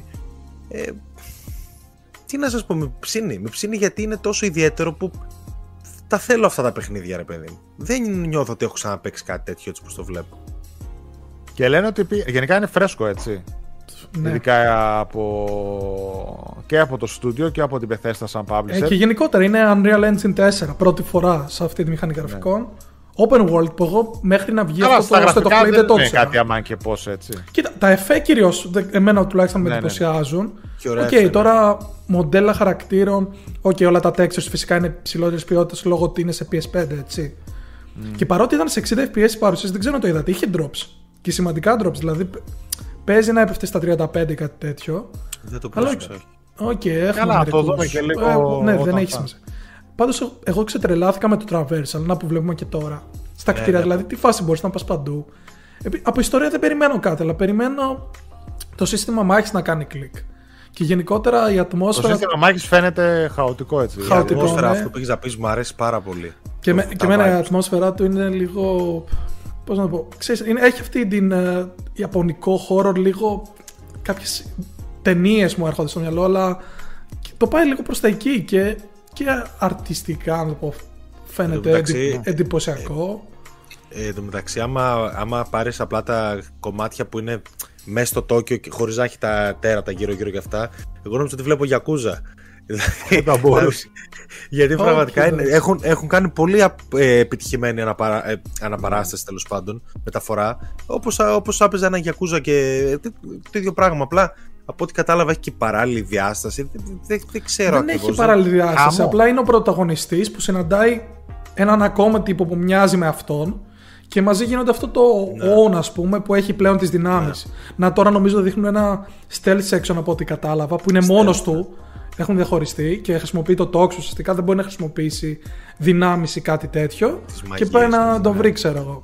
Και υπάρχει, ξέρεις, ένα friendly και καλά debate μεταξύ τους. Επομένως, υπάρχει μια κόντρα μιλάει φιλαράκι. Να φιλοεχθρική. πούμε ότι ο Μικάμι υποτι, υποτίθεται ξεκίνησε για Evil Within 3 αυτό το πράγμα. Α, Μπράβο. μπράβο, ναι. Αυτό το πράγμα Σωστά, ξεκίνησε για Evil Within 3 και στην πορεία άλλαξε και έγινε κάτι εντελώς καινούριο, έτσι. Γιατί είδαν ότι δεν έχει σχέση Εν τω με μεταξύ, το αυ- Evil Within. αυτό δεν, τους ήταν κολλάει. που είχε director την Ikumi Νακαμούρα που είχε βγει στην ηθρή και έκανε κάτι παράξενα με τα χέρια της έτσι, κάτι τέτοια. Α, ναι, Την αυτό έχει πολύ ήταν. πλάκα. Ναι, αυτό πρέπει να ήταν. Για, γιατί εγώ το είχα ξεγρά, ξεγράψει σχεδόν εντελώς, ας πούμε, όταν είχε αποκαλυφθεί ότι έφυγε αυτή. την- Η οποία ποια διάσημη χαρακτήρα είχε σχεδιάσει. Ήτανε. Μας κάνεις, ε, character trivia design, frames τώρα trivia- ή- trivia frames. Teaser, ξέ- τι ξέρεις. ξέρω. Μπαγιονέτα. Αυτή την έφτιαξε. Α, άντε ρε. Ναι. Μπράβο. Είχε δουλέψει με τον Καμίγια. Υπάρχει νομίζω ένα ντοκιμαντέρ είχα δει κάπου. Δεν ξέρω αν υπάρχει ακόμα στο YouTube. Να διαβάσω λίγο σχόλια των παιδιών. Ναι. 24 24 Battle. Μαρτίου που βγαίνει. 25, 25 Μαρτίου. Ε, μισό λεπτό. 25. 25 Μαρτίου βγαίνει, το είδες; Όχι, για το θυμάμαι. 25, ίδια μέρα μαζί με Tiny Tinas, νομίζω. Αχ, Θα κονταρό χτυπηθούν. ναι. Παρεμπιπτόντως, ε, με ψήνει λίγο το Tiny Tinas για κάποιο λόγο. Βγήκε ένα, βγήκε ένα gameplay στο IGN. Και οκ, δηλαδή, εγώ, αν, αν το Borderlands έφτιαχνα είναι, εγώ, ρε θα παιδί. έβγαζε εντελώς τα shooting elements και θα το έκανα full RPG οειδές με σπαθιά και τέτοια. Πιο medieval φάση. Αυτό με τραβάει λίγο. Το ότι ξεφεύγει από το sci-fi, να το πω, το κλασικό Borderlands. Εντάξει, Borderlands είναι, είναι ωραία παιχνίδια έτσι κι αλλιώς. Οκ, ναι. Ε, λοιπόν, κάποια Ναι, σχόλια δες που λίγο λένε τα τα παιδιά. Battle Mechanics λέει δείχνουν τόσο περίεργα αλλά και γαμάτα ταυτόχρονα. Αυτό που λέει ο Άλεξ το είδα και εγώ, ότι έχουν ε, κάποια έκπτωση για τους PS Plus συνδρομητές. 63 ευρώ είναι στο store. Για το PS Α, Plus, και η- Horizon παιδιά δεν μπορούμε να μιλήσουμε ακόμα. Να πούμε ότι 14 η, η Deluxe μετά. δίνει early access στο συγκεκριμένο πρώιμη πρόσβαση τριών ημερών και κοστίζει ας πούμε 73 ευρώ, έχει και αυτή μια έκπτωση. Ναι. Αλλά οκ, εντάξει. Άποψή μου δηλαδή. Gigabyte, δεν λέει έχει στο σημασία. PC. Εμένα μου φάνηκε πολύ άδεια η πόλη, λέει ο Γιώργος, ίδια και ίδια mobs. Καλά αυτό το δούμε όντως. Νομίζω ότι. α, Εντάξει, κάποια παιχνίδια δεν μπορούν να κάνουν κάτι άλλο. Δηλαδή θέλω να σου πω ότι αν υποθέσουμε ότι η πόλη έχει καταληφθεί από αυτά τα mobs και όλοι είναι νεκροί, ξέρω εγώ, τέτοια φάση. Τι άλλο να έχει. Ε, Αυτό ακριβώς που Ναι. είπες ισχύει. Δηλαδή, ε, σε Έχουν κάποια εξαφανιστεί previews όλοι, που ναι. είδα, υπάρχει ένα μαγαζί που έχει π.χ. owner είναι μια γάτα. Για να καταλάβετε τι παίζει. Αλλά Καλά, καταλάβετε. είναι λίγο Τώρα χάος. ψήφισα Ιαπωνική περισσότερο. κουλτούρα. Τώρα Παιδιά, ψήφισα. εμένα αυτό που με εντυπω- εντυπωσίασε περισσότερο από όλα μπορεί να πω είναι τα animation στα χέρια. Αυτό μου άρεσε πάρα πολύ. Α, ναι. Αυτό Δεν μου είναι- άρεσε και δεν εμένα. είναι Και πάρα αυτό πολύ το, Κάνει, Ναι. το Που κάνει wa- έτσι, waving. Ναι, Πώς που κάνει. το κάνει έτσι εκεί σαν να κάνει. Ωραίο, ωραίο. Έτσι λίγο dishonored, λίγο φάση. Τώρα δεν ξέρω. Καλησπέρα παιδιά, στους όσους μπαίνουν τώρα. Καλησπέρα. Καλώς καλησπέρα. ήρθατε στην παρέα μας. Δεν ξέρω αν η Dying κάθε Light- κίνηση έχει τέτοιο. Πώς το λένε, έχει διαφορετικό, είναι super effective, ας πούμε. Δηλαδή θα κάνει περισσότερη Α. ζημιά αν χρησιμοποιήσει την πράσινη κίνηση ή αν χρησιμοποιήσει τη φωτιά για παράδειγμα. Νομίζω είναι elements έτσι, ανάλογα τον εχθρό ίσως. Αυτό θα ήταν ωραίο, ναι. Ναι. Daylight θα μας πει κάποια πραγματάκια, ο Άλεξ μετά. Ναι, Εγώ, παιδιά, είπα, είπα να μην μιλήσω για τα εγκλά του ξαναλέω για ποιον δεν ήταν στην αρχή, να τα αφήσω για την επόμενη εβδομάδα θα το έχω τελειώσει. Αλλά ερωτήσεις γενικά μπορείτε να μου κάνετε. Εγώ το παίζω αυτή τη στιγμή από τους τρεις. Δεν έχει κάποιος άλλος άποψη.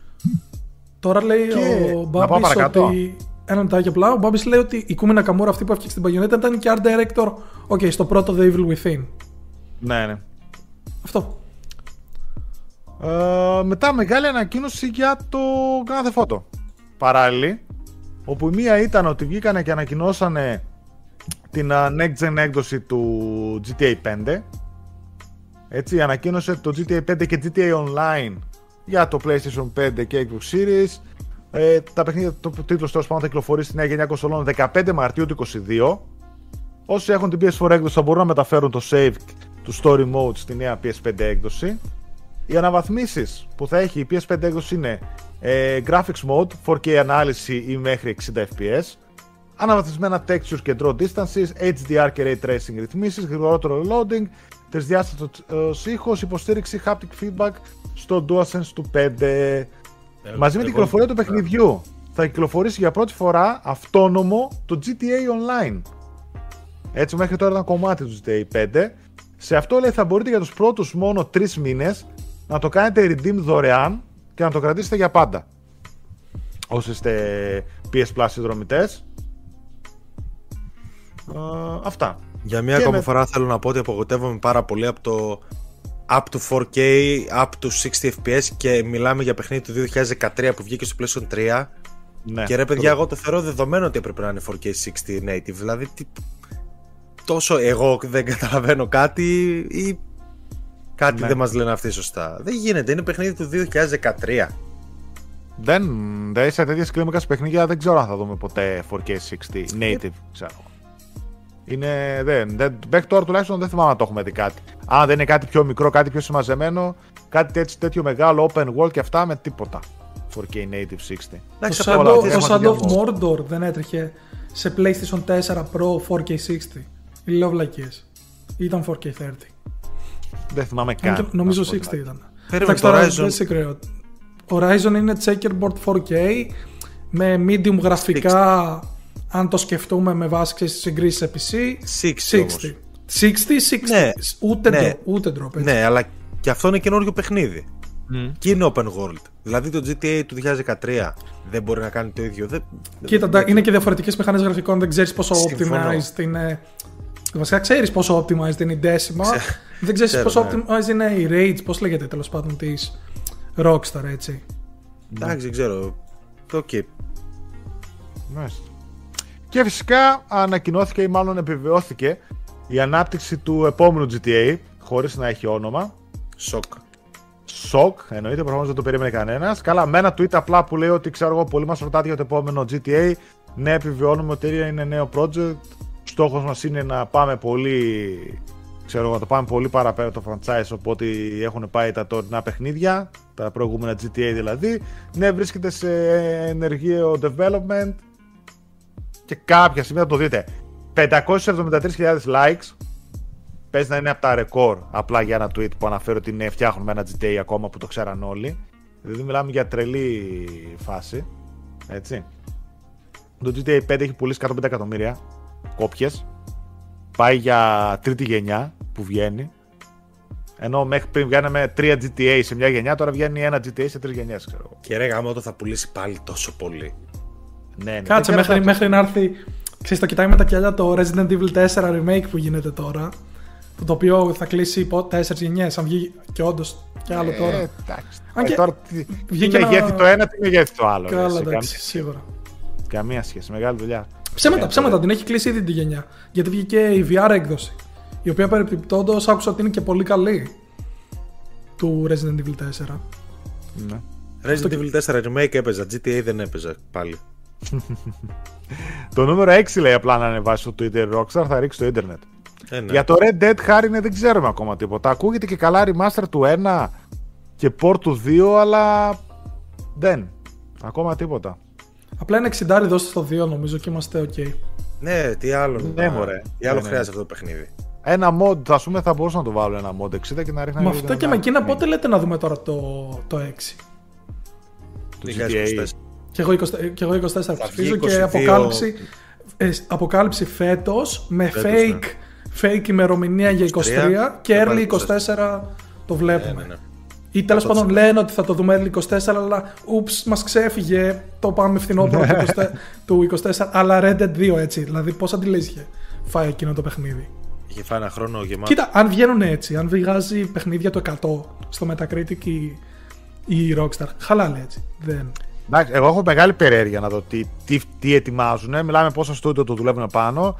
Είναι κινητήρια μηχανή χρημάτων για την uh, Take-Two, αυτό και το NBA 2K. Ε, πραγματικά έχω μεγάλη περιέργεια να δω τι θα κάνουν. Φυσικά το GTA Online θα είναι το παιχνίδι. Δηλαδή το GTA X θα είναι το GTA Online. Ε, ναι, δεν ξέρω. Έχω μεγάλη περίεργα να δω τι ετοιμάζουν, τι πόλει θα έχει, σε ποια περίοδο θα είναι, ε, gameplay loops, τι άλλο μπορεί να έχει μέσα. Νομίζω ότι θα είναι γίγαντας και θα πουλήσει τα μαλλιό κεφαλά τόσο τίποτα άλλο, ρε παιδί. Ερώτηση ενός εκατομμυρίου. Θα, θα φτιαχτεί ο χειρισμός, ή θα έχουμε ακόμα εκείνα τα παράξενα controls του GTA 5. Εντάξει, γιατί και στο Red Dead τι χειρισμό είχε. Καλύτερο το... είχε, έλα. Καλύτερο που περπατούσε ή τη στόχευση. Μια γενιά πίσω ήταν. Καλα, κάτσε, Αλλά, μέχρι να γυρίσω στο camp να κάτσω στο Red Dead 2 As, είχα τερματίσει πέντε φορές το SIF. Ε, ναι, τι. Γερνούσες, σαν το SIF. μέχρι να περπατήσεις να φτάσεις στο camp είχες γεράσει. ναι, ναι, ναι. Να πεις. Ναι. Για να πάμε παρακάτω λίγο, τι έχουμε άλλο. Η Infinity Ward αναπτύσσει το επόμενο Call of Duty για το 2022. Άλλο σοκ αυτό. Σοκ και αυτό, παιδιά, στην gaming κοινότητα. Modern Warfare 2 λένε, μάλλον. Ε, κάνανε και μια ανακοίνωση Stay Frosty, οπότε ίσως σύντομα να δούμε και μια πρώτη αποκάλυψη. Το Stay Frosty νομίζω, uh... δεν ξέρω, πήγαινε περισσότερο για Warzone 2 ίσως; Αν και αυτό αργεί. Όχι, όχι, όχι, για το Modern Warfare πήγαινε. Mm. Warzone 2 δεν ξέρω ποιο το Το αναφέρουν ως μια νέα γενιά Call of Duty για κάποιο λόγο. Τώρα, αν υπάρχει κάποιος ουσιαστικός λόγος ή ένα απλό marketing, δεν ξέρω. Ναι. Πάντως, στάνταρ είναι Modern Warfare 2 100% γιατί και το ένα. Επειδή το, το, το έπαιξες σε τέλει, νομίζω δεν το έχεις παίξει ακόμα. Όχι, δεν το έχω. Είναι το ναι, μόνο Call που δεν έχω παίξει. Για κάποιο γιατί λόγο. δεν πέφτει, αφού είναι πανάκριβο. Γιατί δεν πέφτει η τιμή του και αρνούμε να δώσω 5-60 ευρώ για, το... για, να παίξω 6 ώρες campaign Modern Warfare. Ναι. ναι. Και για να κατεβάσει 170 GB για να Τώρα που θα μπει στο Game Pass θα το παίξεις. Θα το παίξω και εγώ. Αν θέλω να παίξω ένα Call of Duty είναι αυτό αλήθεια. Ναι, ναι. Όχι, αυτό αξίζει. Τώρα τα υπόλοιπα και να τα έχεις παίξει. Αξίζει. Απλά σίγουρο, έχει σίγουρο sequel. Δηλαδή, επειδή το θυμάμαι χαρακτηριστικά και το τέλος και όλα, είναι, το 2 είναι δεδομένο. Καλά, τριλογία θα γίνει και αυτό. Ε, ναι, σαν τα πρώτα τα Modern Warfare, τα οποία ήταν εξαιρετικά έτσι. Αν με ρωτήσετε, έτσι όπως τα βλέπω. Απλά τότε ήταν σοκ ναι. όταν βγαίνανε εκείνα. Έτσι όπως τα βλέπω από την απ' έξω, Infinity. Ε, κάτσε, πώς τη λένε, Infinity Ward ναι. είναι η πιο φορμαρισμένη από τις τρεις. Τουλάχιστον ναι, ναι, θεωρώ έτσι, ότι. Έτσι φαίνεται. Βασικά εντάξει, η μία εννοείται και η μία βοηθάει την άλλη, αλλά θεωρώ ότι έχει την καλύτερη τεχνογνωσία πάνω στο αντικείμενο. Ναι. Ε, καλά, δεν έχουμε κάτι άλλο το Call of Duty. Είχαμε πει στην προηγούμενη εκπομπή ότι για το τουλάχιστον αυτό το Call of Duty 22, το 23 και το Warzone 2 ότι αναμένεται να βγουν κανονικά και στις PlayStation platforms. Και από εκεί και πέρα είναι θολό το τοπίο, το αν θα γίνουν αποκλειστικά στο, play, στο Xbox ή κάτι άλλο. Προς το παρόν θα παίξουμε ακόμα Call of Duty και βλέπουμε. Και φυσικά έλεγα ότι είναι και ένας μοσχλό πίεσης όλο αυτό, έτσι. Δηλαδή με το Destiny το multiplatform ή κάτι άλλο, αν κυκλοφορήσει multiplatform η Sony, πάει να τα κλείσει μετά το Xbox πίσω, είναι και αυτός ένας μοχλό πίεσης κάπως. Ότι να ορίστε, εγώ τα βγάζω multiplatform, αυτοί τα, τα κλείνουν. Δηλαδή φτάσουμε σε εκείνο το σημείο πλέον να βγάζει το Xbox ξέρω να τα κλείνει στην πλατφόρμα του και οι άλλοι να λένε εμείς τα βγάζουμε την πλατφόρμα παντού. Ε, επειδή με ρωτάω Σταύρο ποια airbuds έχω, δεν ξέρω να σου πω ακριβώς ποια είναι. Τη Sony είναι 20 ευρώ κάνουν στις μεγάλες αλυσίδες. Πάντα αυτά παίρνω. Δηλαδή με το που χαλάμε παίρνω πάλι τα ίδια. Mm. Είναι, έχουν, είναι πολύ δυνατά και, και με βολεύουν full. Αλλά δεν θυμάμαι να σου πω μοντέλο. Α, είναι στα 20 ευρώ ένα μοντέλο είναι αυτό. Για το Call of Duty που λένε τα παιδιά να έβγαζαν το campaign ξεχωριστά σε ένα εικοσάρικο. Αυτό πιστεύω ότι αξία θα πουλούσε. Το, το, το, σκεφτόμουν τώρα. Το είχαν κάνει στα remaster.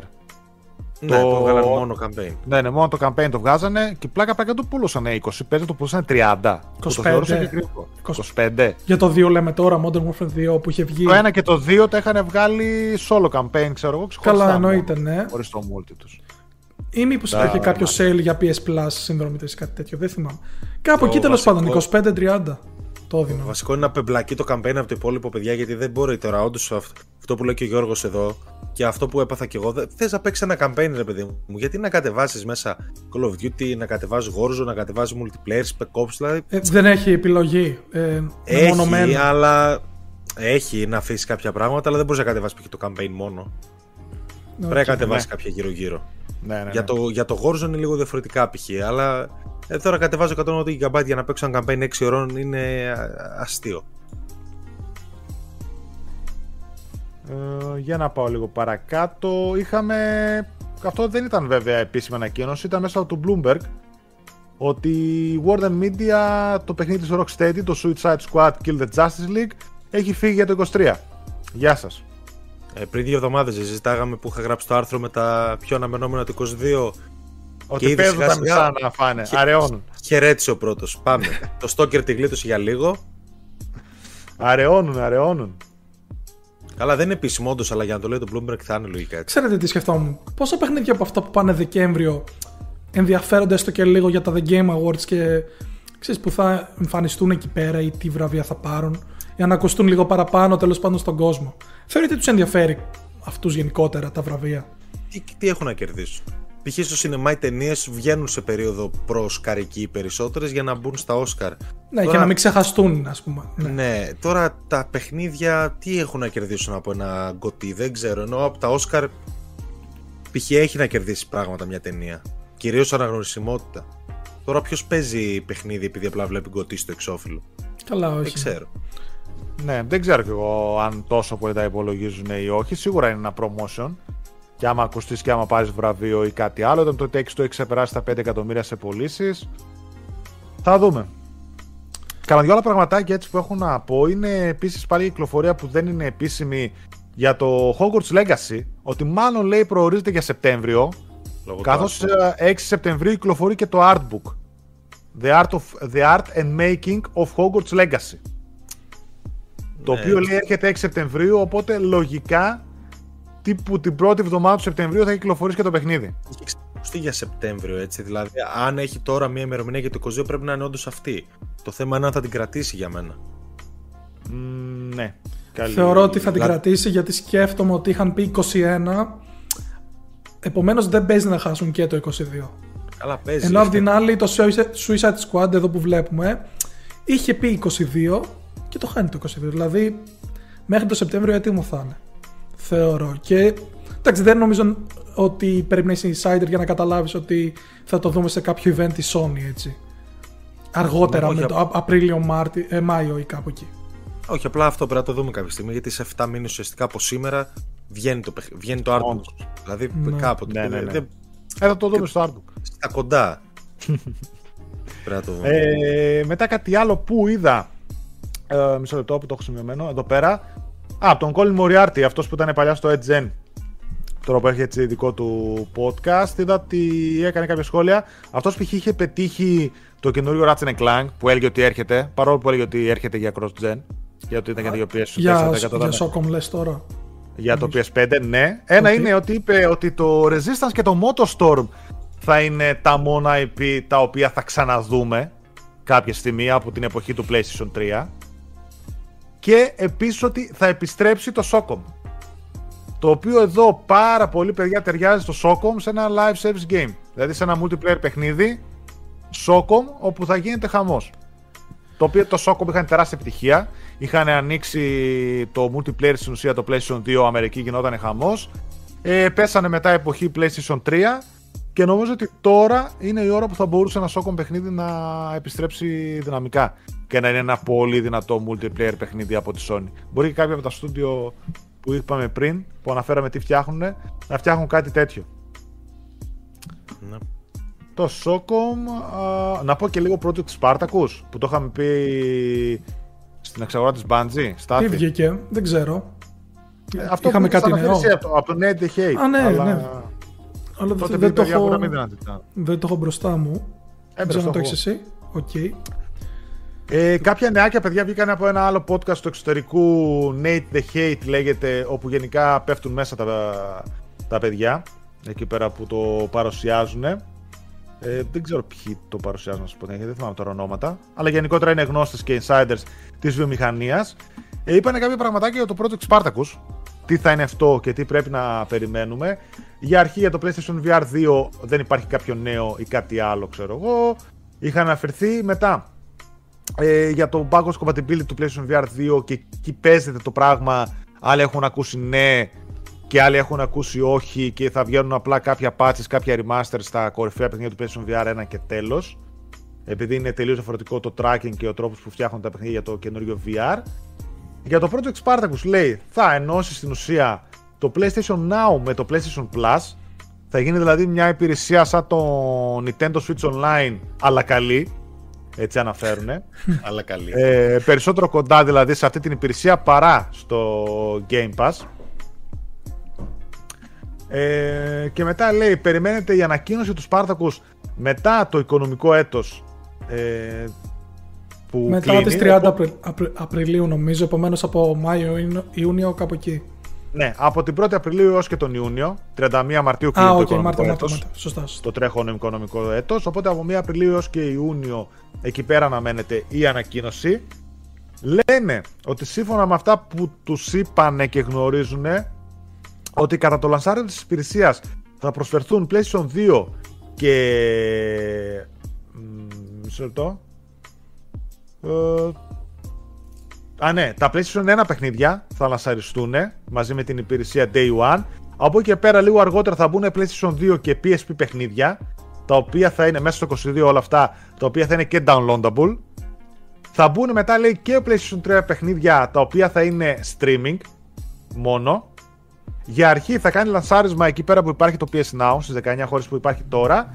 Και πολύ σύντομα, λέει, θα επεκταθεί και στις υπόλοιπες χώρες, λίγο μετά το λανσάρισμά της. Ε, τα PlayStation 3 λέει στα streaming ε, τα παιχνίδια μπορεί να έρθει μαζί με το λανσάρισμα της υπηρεσίας και λένε ότι ε, πολύ πιθανό να γίνουν και στο μέλλον downloadable. Δηλαδή να μπορείς να κατεβάσεις κάποια στιγμή τα PlayStation 3 παιχνίδια, να μην είναι μόνο streaming ή τουλάχιστον να γίνεται μόνο στο PlayStation 5 και όχι στο 4. Θα ξεκινήσει λέει με τουλάχιστον 100 παιχνίδια PlayStation 1 παιχνίδια το Spartacus. Ε, τα PlayStation 2 και PSP παιχνίδια θα έρθουν λίγο αργότερα, κυρίως για να έχουν πολύ καλή εξομοίωση και να μην έχουν τις βλακές που έκανε η Nintendo με τα Zelda και με αυτά που τα έβγαλε με lag και διάφορα προβληματάκια. Θέλει να δίνει γενικότερα πάρα πολλά παιχνίδια στην υπηρεσία, λέει και όχι ένα, δύο, τρία όπως τα δίνει η Nintendo. Σίγουρα κάποια θα λείπουν λόγω των uh, licenses και αυτά προβλημάτων που θα υπάρχουν. Uh, ίσως λέει να μπορεί κάποιος και να, εξαγορά, να αγοράσει κανονικά κάποια από τα παιχνίδια που θα μπουν στην υπηρεσία. Δηλαδή να μπορώ να αγοράσω εγώ ένα παιχνίδι του PlayStation 1 και να το παίξω. Αν και λέει δεν είναι ξεκάθαρο αν κάποιος που είναι συνδρομητής θα μπορεί να το κάνει αυτό ή δεν θα χρειάζεται συνδρομή. Και θα μπορεί όποιος θέλει να μπει και να αγοράσει π.χ. το Prince of Persia 6 ευρώ. Φέρτο. Ξέρω εγώ. Ναι. Ε, Αυτό τι που έχω άλλο, ακούσει για- εγώ είναι Για ότι τρόπαια. για τα PS1 κάτσε παιχνίδια λίγο, θα είναι Στάθη. 100. Αυτό. Ε, αυτό το είπα πριν. Οκ. Κάτσε λίγο να το ολοκληρώσω για να πεις μετά. Ε, πού ήμουνα, το χάσα. Α, Οκ, για τα τρόπαια λέει δεν ξέρουν ακόμα, αν και έχουν υπάρχουν πατέντες και τέτοια. Στο Spartacus λέει δεν προσφέρονται day one με μεγάλες κυκλοφορίες της Sony όπως τα God of War, Last of Us κτλ. Αλλά θα μπαίνουν διάφορα day one παιχνίδια όπως έχουμε δει ήδη στο Plus ε, με πιο μικρές κυκλοφορίες και indie third party games. Ε, Επίσης πιστεύω ότι γενικότερα η υπηρεσία θα είναι πάρα πολύ καλή και θα τα πάει εξαιρετικά. Αυτό. Νομίζω. Για πες. Όχι τίποτα αυτό ότι τα, για τα PS1 παιχνίδια ότι θα είναι αρκετούτσικα. Για αρχή και μετά είχα ακούσει ότι η διανομή στις υπόλοιπες χώρες θα γίνει μόλις μπουν και τα PS3 παιχνίδια. Δηλαδή Ναι, αυτό που τώρα είπε. το πότε δεν θα γίνει πιο κοντά. Αλλά άποψή μου εντάξει το είχαμε πει και στο προηγούμενο για, που κάναμε για την Bungie. Ότι ρε παιδιά δώστε το από την πρώτη μέρα σε όσες χώρες θέλετε να το δώσετε. Αν όντως θέλετε να το κάνετε κάτι μεγάλο έτσι και όχι κάτι πάλι τρίτο-δεύτερο. Ναι. Αυτό. Ε, Εντάξει, για να οκ. πήγω στα παιδιά στα σχόλια πριν πάμε σε quick news και τέτοια. Το GTA 6 το βλέπω ζήσει λέει και στα για βγει 25, πολύ πιθανόν. Ε, του, του, του, του, του. Κάποια ακουστικά λένε για το PS5. Νομίζω τα official παιδιά είναι τα καλύτερα. Τα 3D Pulse. Πάτε εκεί. Μάλιστα ήταν κάποια στιγμή σε έκπτωση 70 ευρώ. Ήταν ό,τι πιο value for money. Εγώ θα προτείνω τα HyperX Cloud 2, τα οποία τα έχω πόσα χρόνια Και αυτά τώρα. είναι καλά. Βέβαια δεν είναι ασύρματα έτσι, είναι ανάλογο στο τι ψάχνετε. Αλλά σε αυτά τα λεφτά, ναι, αυτά τα δύο ας πούμε είναι τα καλύτερα. Αν πάει για Σεπτέμβριο, λέει το φάει το God of War. Το Hogwarts Legacy. Κάτσε να δούμε πότε θα βγει το Μη, καθένα. μη το λες, μη το λες, μη το λες. Μη το Και όντως λες. το Hogwarts θα φάει το God of War πιθανότατα. Ε, Είναι πολύ μεγαλύτερο όνομα Είναι το- πολύ το- τεράστιο το Potterverse, ναι. Είναι πολύ τεράστιο. Δεν θα μου κάνει εντύπωση. Ε, μια εξ- Chris Black, μια εξαγορά της Capcom και μια καλή συνεργασία με Konami για Metal Gear Solid Silent Hill και άσε το Pass να έχει Day One το Halo, ξέρω εγώ. Η αλήθεια είναι, παιδιά, ότι κάπως έτσι θα κινηθεί η Sony. Καλώς ή κακώς το έχουν δηλώσει ότι κάποιο μοντέλο δεν μας βγαίνει. Όπως προείπα, βέβαια, περιμένω κάποια παιχνίδια του θα τα βγάλουν Day One. Αλλά θα είναι multiplayer παιχνίδια, κάποια game as a service που θα αποφεληθούν αλλιώς. Αλλά τώρα π.χ. το επόμενο God of War, το επόμενο δεν ξέρω εγώ τι μεγάλο single player παιχνίδι, δύσκολο να το δούμε day one στο Plus ή Spartacus ό,τι θα είναι. Μπορεί να το δούμε μετά από μήνες ή του χρόνου, ξέρω εγώ, να το βάζουν όπως κάνουν στο PS Now. Το, το, το, Sci-Fi Bunch με χρήμα από Sony θα έρθει. Για να δω άλλο κάτι άλλο. Α, OK, okay, για τα ακουστικά λένε γενικότερα. Project Infinity είναι ακόμα φήμη, παιδιά. Δεν ξέρουμε πόσο και τι θα υποθεί για το Project Spartacus. Αλλά το περιμένουμε κοντά στο Σαμό Αλληλούια. Για το μεταξύ, για κάποιο. Ε, Χθες το λέγαμε. Έμπαινε από, από το app και δεν σε άφηνε εκ πέρα από το μήνα, το PS Plus, αν πήγαινε στην Dreaming ή στην ετήσια, σου βγάζει ότι δεν υπάρχει. Και ότι υπάρχει κάποιο πρόβλημα, ναι, αφαιρέθηκε ναι, ναι, ναι. ή δεν υπάρχει. Δεν ξέρω δηλαδή. Κάποια άλλα glitches που έχουμε δει μπορεί όντως από πίσω κάτι να πειράζουν αυτοί τώρα, να το προετοιμάζουν για την άνοιξη να κυκλοφορήσει. Ευελπιστώ και μέσα στο 22 γενικότερα να το δούμε την υπηρεσία. Θεωρώ ότι θα είναι καλή παιδιά, αλλά μην περιμένετε κάτι του στυλ Game Pass. Έτσι. Δηλαδή κάποιο tier ναι, θα έχει κυκλοφορίες και αυτά. Γιατί να μην ξεχάσουμε και το πώς ξεκίνησε το Game Pass. Έτσι. Το Game Pass που ξέρουμε τώρα δεν είναι το ίδιο με το Game Pass που μόλι που βγήκε την, την ημέρα του λανσαρίσματος. Έτσι. Βέβαια, ναι. Τώρα Καταρχάς είναι και πόσα, είναι πόσα χρόνια υπηρεσία έτσι, το Game Pass. Πόσα δηλαδή... είναι, Άρη, δεν είναι καμιά έξι παραπάνω. Θα σου πω. Παραπάνω σίγουρα βασικά. 1η Ιουνίου του 2017. Α, OK. Okay. Πέντε χρονάκια. Πέντε χρονάκια. Δηλαδή δεν είναι. Έχει πέντε χρονάκια που αναπτύσσεται έτσι. Για να φτάσει να, βάλει, να έχει μέσα ένα κατάλογο παιχνιδιών και να έχει 25 εκατομμύρια συνδρομητές. Απλά η Sony πιστεύω ότι θα πατήσει πάνω στο rebrand. Όπως λέει εδώ πέρα ο φίλος uh, Concusive, κάπου είδα. Ναι, rebrand το PS Now. Ε, αυτό θα γίνει και θα σου πει αύριο μεθαύριο. Εντάξει, θα μπορεί να βάλει όντως αυτό που λένε επίπεδα. Ένα, δύο, τρία επίπεδα και θα προσφέρει διάφορα πραγματάκια. Και θα σου πει μετά, Α, ορίστε, το, η υπηρεσία μου, το, δεν ξέρω πώς θα το πούνε, το Project Spartacus ξαφνικά έχει 48 εκατομμύρια συνδρομητέ. Όπως έχει τώρα το PS Plus. Γιατί αυτό θα λένε και κάπως έτσι το διαφημίζουν. Ναι. Έχουμε κανένα νέο για το Hogwarts Legacy, λέει ο Blind, μόλις ήρθα. Αυτό λέγαμε ότι πολύ πιθανό να το δούμε πρώτο... πρώτη εβδομάδα του Σεπτεμβρίου για το... γιατί κυκλοφορεί και ένα artbook στις 6 Σεπτεμβρίου για το παιχνίδι. Λοιπόν, quick news. Πάμε, ναι. πάμε. Θα είναι quick news όμως, έτσι. Είναι, σε. δεν μιλάμε. Ε, οκ. Okay. Ε, μην χάσουμε το now playing πάλι. Ναι, ναι, ναι. Λοιπόν, νέο παιχνίδι Gwent από τους δημιουργούς του The Witcher. Νέο παιχνίδι καταφτάνει μέσα στο 22 από τη CD Projekt Red, βασισμένο στο γνωστό mini game του The Witcher Gwen. Σύμφωνα με τους δημιουργούς, η κωδική ονομασία του τίτλου είναι Golden Necker και θα είναι single player. Δεν είναι η πρώτη φορά που βγαίνει Gwen παιχνίδι, όπως πολλοί μπορείτε να θυμάστε το Throne Breakers ή και το Gwen The Witcher Card Game. Καταργήθηκε το δεύτερο, το 2019 από το PS Store, έτσι. Ένα αυτό πέντε νέοι τίτλοι ετοιμάζονται για το The Dark Pictures Anthology. Είναι το ένα γνωστό που ξέρουμε έξι. Ναι, Supermassive Games, έτσι. Μαζί με την Bandai βγάζουν ένα, το Evil, uh, Evil Inside, The Evil Inside, πώς Evil in Me. In Me, κάπως έτσι, Evil in me. Που, που ανακοινώθηκε επίσημα και μάθαμε παιδιά άλλα πέντε που έρχονται, προφανώς για τη Season 2, ε, τα οποία έκαναν τα trademarks, κατοχυρώσανε και είναι το Dark Pictures Directive 8020, Intercession, Winterfold, The Craven Man και Zero Death. Μάλλον έτσι, έτσι όπως το διαβάζω. Το καθένα διαφορετικό setting, άλλο sci-fi, άλλο πιο Lovecraft, άλλο πιο ε, ναι, ξεχωριστά ναι, ναι. μεταξύ τους, όπως ήδη το κάνουν αυτό και τα τρία που έχουν βγάλει μέχρι τώρα είναι τελείως διαφορετικά. Ωραία φάση αυτά, ρε. Εντάξει, δηλαδή μπορεί να μην είναι και υπερπέχνιδα, αλλά είναι καλή Ωραία, είναι, αλλά Κοίτα, αν βγαίνουν και πιο σύντομα, δηλαδή εγώ περιμένω να βγαίνουν και πιο σύντομα πλέον που έχουν μάθει περισσότερα για το πώς να τα φτιάχνουν. Δηλαδή, ένα μπορεί... χρόνο θα βγαίνει, φαντάζομαι. Τι ναι. Α, α, ε, θέλει ένα τσικ ε, καλύτερο. Ε, θεωρώ ότι πρέπει να βελτιωθούν λίγο. Εγώ δεν έχω μείνει ικανοποιημένος ακόμα από κανένα από τα τρία full. Η ημερομηνία κυκλοφορίας για την PS5 έκδοση του Light ένα από τα καλύτερα έτσι είναι το παιχνίδι του 2021. Άλεξ, εσύ το έχεις παίξει αυτό. Η PS5 έκδοση για το Light θα γίνει διαθέσιμη στις 21 Απριλίου. Ray Tracing στο παιχνίδι, δύο επιλογές στα γραφικά. Resolution 4K30 ενώ το performance 1080 P60. Μάλιστα. Ε, θα υποστηρίξει πλήρες δυνατότητες DualSense, adaptive triggers κτλ. Εγώ το 1080 30. Για το review, έτσι. Τέλεια. Άσε, Καλά πήγε άσε. αυτό. Καλά ήταν η PlayStation 4 έξω, ναι. Ναι, α, Δωρεάν άσε. upgrade για Xbox και για Series και για PlayStation 5. 21 Απριλίου επαναλαμβάνω. Το sequel του Voice of Cards από τον Yoko Taro είναι γεγονός. Που μας αναφέρει εδώ ο Στάθης. Τρεις μήνες μετά την κυκλοφορία του The Isle Dragon's Roars, η Square Enix αποκάλυψε ότι έχετε συνέχεια του franchise Voice of Cards. 17 Δεκεμβρίου θα κυκλοφορήσει το The Forsaken Maiden. Έγραψα Για 17 PlayStation Δεκεμβρίου. Ε, 17 Φεβρουαρίου, συγγνώμη. Τρό- Τρόμαξε για εδώ. Ούψ. PS4, ναι, ναι. PS4, Nintendo Switch και PC.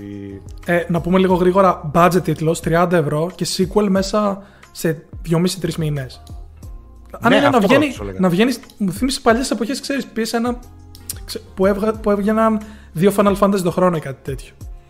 Ναι. ναι, εντάξει, τώρα είναι και budget τίτλος. Τώρα με Ναι, κάποιο ναι, παιχνίδι, ναι, ναι. οκ, δεν είναι. Είχα παίξει το demo του πρώτου, δεν το είχα δει γιατί μας είχαν στείλει και για review. Αλλά θέλω να το τσιμπήσω κάποια στιγμή. Μμμ.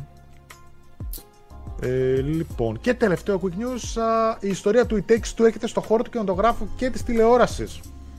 Το It Takes Two από τη Hazelight Studio, πάνω από 5 εκατομμύρια αντίτυπα πωλήσεις, έχει κάνει συμφωνία με την DJ2 Entertainment για να φέρουν στον κινηματογράφο και την τηλεόραση το παιχνίδι, την ιστορία του. Σύμφωνα με το Variety, ο Joseph Fares θεωρεί τους ιδιαίτερους χαρακτήρες αλλά και την ιστορία του παιχνιδιού κατάλογο για μια πετυχημένη ταινία ή σειρά. Ο πρόεδρος αλλά και η ομάδα της DJ2 δήλωσαν πως έχουν τιμή να δουλέψουν πάνω στο πολύ βραβευμένο It Takes Two. Η DJ2 Entertainment είναι η εταιρεία πίσω από την ταινία Sonic the Hedgehog, όπως και για το επερχόμενο sequel πάλι το Sonic 2.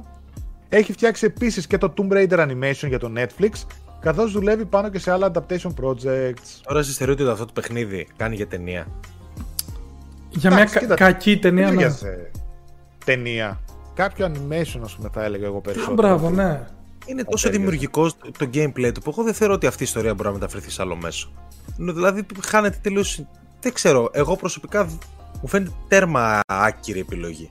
Ξέρεις τι, είναι μια αντίστοιχη περίπτωση σαν και τα Uncharted που ουσιαστικά ζεις κατά κάποιο τρόπο την ταινία τόσο πολύ μέσω του gameplay και το πόσο κινηματογραφικό είναι το παιχνίδι που ουσιαστικά δεν θα σου έχει να, Ναι. δεν θα έχει να προσφέρει κάτι Εγώ, τε- ταινία. εγώ συμφωνώ 100%. Γι' αυτό δεν με ενδιαφέρει το Uncharted. ναι. η ταινία. θα το δούμε και θα μας αρέσει και το ξέρουμε. Θα Αλλά- το δούμε, δεν θα μας αρέσει και θα κράζω εδώ πέρα και θα Εντάξει, σκοτώνουμε το τέλος. chat. Θα κάνουμε live εκείνη τη εβδομάδα. Λοιπόν, διαβάζω κάποια σχόλια των παιδιών πριν πάμε στο Now Playing. Κωδικό ακόμα για Elden Ring δεν πήρατε. Όχι, νομίζω γενικά δεν πρέπει να έχουν μοιραστεί ακόμα κωδικοί για Elden Ring σε κανέναν. Το τελευταίο Ε, καλό GT ήταν στο PlayStation 2. Ναι. Έξω Και αυτό- έχουν Elden Ring, να πω. Α, ναι, εξωτερικό, υπάρχει Elden ναι, Ring ναι. έξω. Α, οκ. Και αυτό που είδανε πως το 7 γυρνάει στις παλιές καλές εποχές. 1080p 30 FPS είναι βασανιστήριο, όχι δουλειά. Εγώ το ξέρω. FPS κιόλας έτσι. ναι, ναι, ναι. Α, λοιπόν, κάτι άλλο να ξέχασα, Ε, δεν νομίζω. Πάμε λίγο γρήγορα. Θες να- Πολύ γρήγορα θα σας πάω αντίπερα όχθη. Πολύ γρήγορα όμως, έτσι. Α, ναι, ναι, δύο ναι, ναι. πραγματάκια. Δύο πραγματάκια. Ένα είναι τα παιχνίδια για το πρώτο μισό Φεβρουαρίου του Game Pass, έτσι. Τα Ναι, ναι. βλέπετε εδώ πέρα. Έχει κάποιες ενδιαφέρουσες επιλογές. Crossfire X που βγαίνει τώρα. Telling Lies, ψιλοκαλό παιχνίδι από το δημιουργό του Her Story. Το Ark είναι δημοφιλές παιχνίδι. Μμμ. Οκ. Εντάξει. Νομίζω από τους λιγότερο ενδιαφέροντες μήνες για μένα. Ναι, όχι. Ενδιαφέρον όχι, όχι δυνατός δηλαδή δεν έχει ονόματα καθόλου. Ναι, και μετά είχαμε... Έχει μεγάλες κυκλοφορίες ο μήνας, οπότε. Είχαμε- Είχαμε... και γι' αυτό επίτηδες Ναι, ναι, ναι. κρατάνε για άλλο μήνα. Σίγουρα. Είχαμε τις ενημερώσεις σε πολλά από τα παιχνίδια του Switch για το τρίμηνο το συγκεκριμένο. Καλά, αυτή η χαβαλέκα. Κάνουν χαβαλέ, τα, τα βλέπετε και εδώ. Δηλαδή α, άρρωστα Χαβαλέ. νούμερα, άρρωστα. Το, το Mario Kart είναι εδώ, ναι. Πόσο σαρ... Το μισό, το μισό 43,35. Gran Turismo, το μισό Gran Turismo, έτσι, Ναι, ένα παιχνίδι. όλο το τέτοιο, το Mario Kart. Και το Switch νομίζω έχει κλείσει πλέον τα 103 εκατομμύρια που Ξεπέρασε είναι ένα το Wii. κομμάτια, ναι. Ξεπέρασε το Wii. Καλά, αυτό θα φτάσει. Και μάλιστα είπαν ότι είναι στο μέσο της ζωής του. Δηλαδή, τι θα, θα κρατήσει άλλα πέντε χρόνια, ξέρω εγώ. Ναι, δεν να, ξέρω. να βγάζει πρέπει, τι. πρέπει να το δούμε. Και αυτά. Και τις πωλήσεις του τέτοιο, ρε, Pokemon, μέσα σε μια εβδομάδα. Α, μπράβο, ναι, μόνος το ξέχασα. 2,5 εκατομμύρια. 6 εκατομμύρια Πόσο είναι, Pokemon, 6,5? παιδιά, Ναι. μέσα σε μια εβδομάδα. Και επειδή είναι μέσα στο μήνα του Φεβρουαρίου, θα δείτε ότι θα είναι το best seller του μήνα το Pokemon προφανώς, έτσι. Εδώ υπάρχει Όλα τα debate υπόλοιπα μεταξύ με- των analyst. Μη τυχόν και είναι το best selling παιχνίδι και, και Φεβρουαρίου και πάει και για Μάρτιο μετά. Δηλαδή τόσο, για αυτό, τόσο γιατί ήταν τελευταίες μέρες του Ιανουαρίου τη πιάνει ο μήνας. Γιατί ο μήνα πιάνει ναι, λίγε ναι, μέρε ναι, από τον προηγούμενο και κόβεται, α πούμε. Δηλαδή, εμεί καλά λέμε Pokemon... τώρα ποιο θα πουλήσει περισσότερο Horizon Elden Ring και σου έρχεται ένα Pokémon εκεί με, με κάτι textures. Εκατο... PS1,5 εκατομμύρια διαφορά. Ναι, ναι, με εκατομμύρια διαφορά θα είναι το Pokémon μπροστά και από το Elden Ring και από το Horizon. Εγώ πέρασα ωραία πάντω. Με το Pokémon. Η Takes 3. Uh, λοιπόν, μια ερώτηση που ξέρει, πήρα ε3. Ε, ε, EA Trimini στο PlayStation 5 για να παίζω βασικά στο Star Wars Jedi. Έχω παίξει δύο ώρες και μου έχει κρασάρει τρεις φορές. Ε, συμβαίνει. Υπάρχει... Ε, νομίζω ότι το παιχνίδι φταίει. Αυτό ναι. Επίσης, κάτι πολύ γρήγορα που είδα τώρα εδώ που άνοιξα τα leaks. Η δηλο... τριλογία Batman Arkham θα έρθει στο Switch. Ε, cloud όμως, έτσι. Α, ναι, είπανε cloud. Νομίζω okay. cloud, δεν ξέρω, νομίζω. Και το One to Switch θα έχει sequel σύντομα. Τέλεια. Και 3 for, Switch. Και το Destiny, και το Destiny που είπαμε πριν θα έρθει. Ναι. Γενικά, ναι. Α, περιμένουμε, δεν περιμένουμε direct. Υπάρχει έντονη φήμη ότι 16 Φεβρουαρίου θα λάβει χώρα ένα direct. Θα το δούμε και αυτό. Και το ένα, μεγάλο. Τελευταίο, ένα τελευταίο νομίζω ακούγεται φήμη για τέλη Φεβρουαρίου. Trailer, Starfield. Ναι. Starfield. Σωστά. Από Xbox.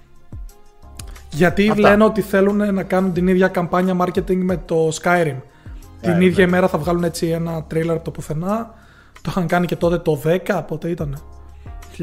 Ε, ένα τελευταίο που διάβασα είναι ότι η Sony με την Bethesda πηγαίνανε για, τα, για γερή συνεργασία σε αυτή, την σε αυτή τη γενιά. Γι' αυτό και είδαμε ότι έβγαζε η Bethesda, π.χ. το Deathloop ή το Tokyo Ghostwire, που είναι ένα χρόνο αποκλειστικά στο PS5. Το ίδιο θα γινόταν με το Starfield, που είχε δείξει ενδιαφέρον η Sony και ότι γενικά πηγαίνανε την Bethesda να την έχουν τόσο κοντά ώστε σχεδόν να βγαίνουν αποκλειστικά όλα τα παιχνίδια.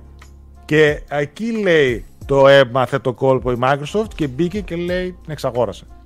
Ότι έπαιξε λίγο έτσι άλλο παιχνίδι. Ε, ότι έκοψε ότι πάνε για τέτοια δουλειά με τη Sony. Καλά, είναι αστείο το πόσα λίγα λεφτά μας φαίνονται τώρα η εξαγορά ξέρεις Bethesda, έτσι. Ναι, ναι, αν Σε σχέση με το ε. όταν είχε γίνει. 7 ναι, ναι. δις. Και τώρα τα κοιτάς σε σύγκριση με τις Activision τα 70. 68, τρίτη τώρα. Ναι. Τρίτη τώρα μετά την τέτοια. Λοιπόν, πάμε γιατί παίζετε εσείς; Εγώ να πω ότι δεν παίζω κάτι άλλο πέρα από το Horizon. Όπου έχω κλείσει 30 ώρες τουλάχιστον ε, και δεν ξέρω αν φτάνω και τερματισμό. Υποτίθεται ότι είμαι πιο κάτω τη μέση αρκετά, αν θαρώ. Αλλά ναι, δεν έχω χρόνο για κάτι άλλο να παίξω, οπότε δεν έχω και να πω και πολλά πράγματα. Εγώ θέλω να πω καταρχάς καλύτερα να πει πρώτος στάθης μιας που για Horizon να αναφέρει. Φαντάζομαι ναι, έχει να πεις μόνο για το Horizon το πρώτο. Και απλά εγώ για το Horizon στο μεταξύ, το πρώτο επειδή ναι. το ξαναλέω, δεν έχω σκοπό να πω κάτι για Dying Light ακόμα. Αν θέλει κάποιος κάποια ερώτηση τώρα στο chat, να απαντήσω μετά. Ε, Αλλιώς ναι. θα απαντήσω, θα μιλήσω την επόμενη εβδομάδα εκτενέστερα, γιατί το παιχνίδι είναι μεγάλο και έχει πολλά να δώσει. Ναι, να πω εγώ ότι παίζω πάλι Horizon μετά από το launch του. Δηλαδή, Zero Dawn. Zero Dawn. Zero Dawn φυσικά. Μην μας κλείσουν το κανάλι, ξέρεις. Και μας το κλείνουν έτσι χωρίς λόγο. Ninja της Sony. Ε, δώστε μου ένα λεπτάκι να βρω εδώ το gameplay. Και μπορώ να πω ότι το απολαμβάνω σχεδόν όσο την πρώτη φορά. Οκ, okay, κάποια ε, θεματάκια που είχε τότε τα έχει τώρα. 60 FPS patch, εντάξει το κάνει και πιο όμορφο θα έλεγα, δηλαδή να βλέπεις πώς κινείται τα πάντα, βλάστηση, πανίδα, οι κινήσεις γενικά το ρομπότ είναι εξαιρετική. Φυσικά το, ένα από τα δυνατά του χαρτιά που δεν του το είχα αναγνωρίσει αλήθεια είναι τότε, είναι η ιστορία του και το πόσο βάθος έχει. Και το λέγαμε και πριν, ε, πριν ανοίξουμε ότι έχει όντως τρομερή ιστορία και, για, και έχει τόσο βάθος που όντως είναι εύκολο να την ξεχάσεις μετά από κάποια χρόνια. Με τα όσα συμβαίνουν τέλος πάντων έτσι λίγο απογοητευμένος νιώθω ότι και θεωρώ ότι δεν υπήρξε τόσο εξέλιξη στο χαρακτήρα της Έλοη. Δηλαδή, οκ, okay, πάει από το ένα σημείο, από το Α στο Ω, αλλά είναι κυρίως κάνει errands. Δηλαδή, βοηθάει άλλους, προσπαθεί να λύσει προβλήματα άλλων κατά κάποιο τρόπο. Οκ, okay, οι αποκαλύψεις του και κάποια twist που έχει δουλεύουν, και επίσης αυτό που δουλεύει φανταστικά είναι ο κόσμος του σε συνδυασμό με τη μουσική του που το θεωρώ από τα πιο όμορφα κομμάτια του. Δηλαδή το απλά να, να προχωράς για παράδειγμα και να έχεις από πίσω αυτή τη μελωδία να παίζει. Είναι πραγματικά κάτι φανταστικό και το έχουμε δει σε ελάχιστα παιχνίδια. Δηλαδή είχα βάλει τις προάλλες Breath of the Wild και περίμενα να παίξει κάποια μελωδία και ενώ έχει, μου έλειψε μπορώ να πω λίγο γιατί και το Zelda έχουν φοβερές μελωδίες. Ο κόσμος του είναι επίσης, οι, οι μηχανές βασικά εντάξει είναι ένα από τα πολύ μεγάλα του και η AI αυτών. Το πόσο λάβει. Horizon το, το, το, ξέ, ναι, το ξέρετε. Το ξέρουν. Ξέρετε ναι, ότι ναι, επίσης οι άνθρωποι δεν, δηλαδή η AI των ανθρώπων και γενικά το πώς είναι στημένα τα camps. Όχι, πήγα να κάνω ένα-δύο, αλλά μετά λέω πραγματικά χάνω τον χρόνο μου. Γιατί και έρχονται πέντε άτομα ένας πίσω από τον άλλον, δεν έχουν κάτι να μου πούν. Αλλά το ξέρετε, το παιχνίδι είναι ένα πανέμορφο, τυπικό μεν, αλλά με σημαντικές διαφοροποιήσεις open world. Που ακόμα και σήμερα νομίζω στέκεται άνετα έτσι. Ναι, ρε. Τα γραφικά του και γενικότερα το gameplay του στέκεται άνετα. Βγαίνουν παιχνίδια Εγώ... που θεωρώ ότι είναι πολύ κατώτερα το ναι. Horizon Zero Dawn. Αλλά τώρα ναι. το, βάζω, το βάζω σχετικά ψηλά γιατί και η ιστορία του, αυτό που είπαμε, είχε σημείο που όντως παθαίνει σοκ. Πολύ ενδιαφέρουσα ιστορία. Πάρα πολύ. Ναι, ναι. Εδώ νομίζω ότι το Horizon θεωρώ ότι κατά 99,9% στάνταρ θα δούμε ταινία σειρά. Δεν υπάρχει περίπτωση να μην την ανακοινωθεί γιατί η ιστορία του και το ένα και το δύο ξέρω εγώ που είμαι πολύ βαθιά θα έκανε σούπερ παιδί μου ταινία. Σειρά βασικά περισσότερο να σου πω την αλήθεια θα μου φάνταζε. Βάλτε το μια δομή Mandalorian ξέρω εγώ, το βλέπα άνετα. Ναι, ναι, ναι, ναι. ναι. Όχι, θα ήταν πολύ δυνατό. Μπράβο, ναι, ναι. Θα δούμε, υπάρχει έτσι με Horizon πέρα από το review και το video review που θα έρθει για το Forbidden West. Θα έχουμε και ένα original πάλι έτσι για τη σειρά για το Zero Dawn πιο μπροστά για να σα ζεστάνει. Θα έχουμε έτσι να ασχοληθούμε. Ναι, αυτός ήταν και ο λόγος που το έπαιξα περισσότερο. Αλλά ναι, ξέρεις τι, φοβή, φοβήθηκα αλήθεια είναι, έλεγα μήπως να μην το παίξω γιατί είναι ίσως ίδιο με το Forbidden West και μετά μου φαίνεται ότι παίζω το ίδιο πράγμα δύο φορές. Η αλήθεια, η αλήθεια είναι δεν το φοβάμαι. Δηλαδή, ξέρω ότι θα βυθιστώ στον κόσμο του Forbidden West όπως και να έχει. Επομένως, λέω ας φρεσκάρω λίγο τη μνήμη μου περισσότερο με την ιστορία. Εκεί ήθελα να καταλήξω. Και όντως είναι στέκει απίστευτα καλό. Αυτό. Εντάξει, νομίζω ότι θα παίξει βασικό πυλώνα και για το μέλλον έτσι, το franchise. Δηλαδή και η άλλο χαρακτήρας, αλλά και ο κόσμος και το open world κομμάτι και αυτά, νομίζω ότι θα δούμε, ρε παιδί μου. Και ακόμα και δίνω τα εύσημα γιατί είναι πρώτο open world παιχνίδι της Guerrilla, έτσι. Δηλαδή, ξεχνάμε να το ναι, αναφέρουμε, ναι, αλλά ναι. ασύλληπτο για πρώτο open world. Ναι, ναι, ναι. Ήταν πολύ. Δηλαδή έδειξε εκεί πέρα παιδί μου τα δόντια της. Ότι δεν είχε καταφέρει τόσο πολύ με τα Killzone που έβγαλε μια ολόκληρη σειρά. Εδώ πέρα έβγαλε ένα open world και κατευθείαν ναι, ναι, ναι. ξεχώρισε. Έχει 89 με τα critic. Έτσι, φαντάσου. Πόσο κοντά είναι ρε παιδί μου, πόσο ψηλά μάλλον είναι για πρώτο open world. Να δούμε πώς θα πάει το Forbidden West. Ανυπομονώ για Forbidden West. ε, πριν πω ότι έπαιξα, ε, για τα mods του Dying Light ναι τα είδα και τα τρία. Παίζω στα 1080-60 fps γιατί το παιχνίδι είναι πολύ γρήγορο, είναι first person, είναι parkour, δεν το συζητάω καν. Μόνο εκεί θα παίξεις. Όντως είναι τραγικό το 1080, αλλά οκ. Okay. Τουλάχιστον έχει γίνει καλή δουλειά. Δηλαδή το παιχνίδι είναι όμορφο όπως και να έχει, αλλά όντως χάνει πολύ από την. Ε, χάνει οπτικά. Αλλά δεν υπάρχει επιλογή, παιδιά. Αυτά τα παιχνίδια είναι 60 fps. Ε, Γενικά τα άλλα που έπαιξα, ε, έπαιξα δύο παιχνίδια ε, εν ώψη του Dying Light. Περίμενα, δηλαδή ήθελα να παίξω κάτι μικρό για να μην κάω πριν ε, μπω στο Dying Light και έπαιξα δύο παιχνίδια. Για το ένα θα γελάει το μισό chat λογικά. είναι το 5 Dates, το οποίο είναι ένα full motion video rom-com φάση έτσι ρομαντικό κομμάτι. Έχετε αυτό τον τύπο, είναι στην εποχή του COVID και κάνεις ψηφιακά dates με πέντε γυναίκες και προσπαθείς να τις γνωρίσεις καλύτερα, ξέρω εγώ, να σου ανοιχτούν και να, να μάθεις περισσότερα κτλ. Το έπαιξα ξεκάθαρα γιατί ήταν δύο ώρες και απλά το είχα στο backlog.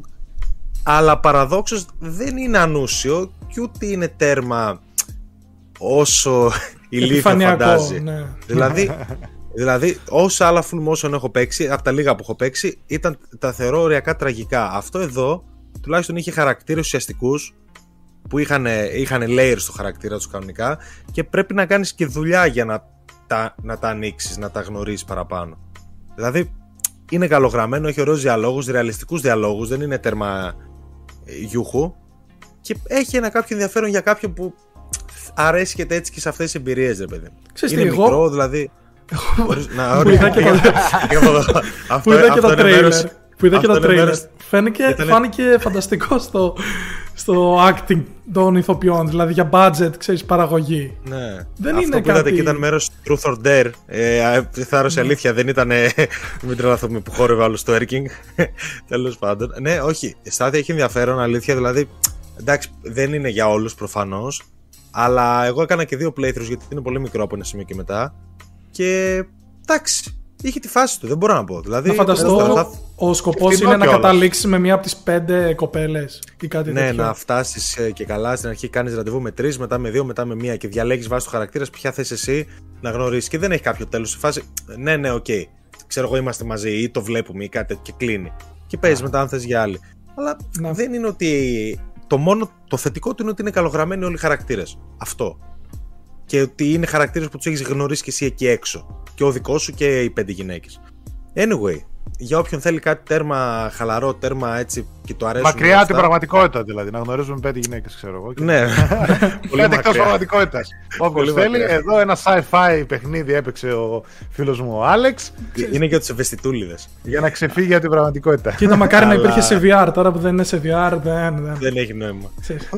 Αλλά η κυρίως ενασχόλησή μου πριν παίξω δηλαδή αυτό το οποίο το έβγαλα σε ένα βράδυ, ξέρω εγώ και το άφησα, ήταν το Forgotten City.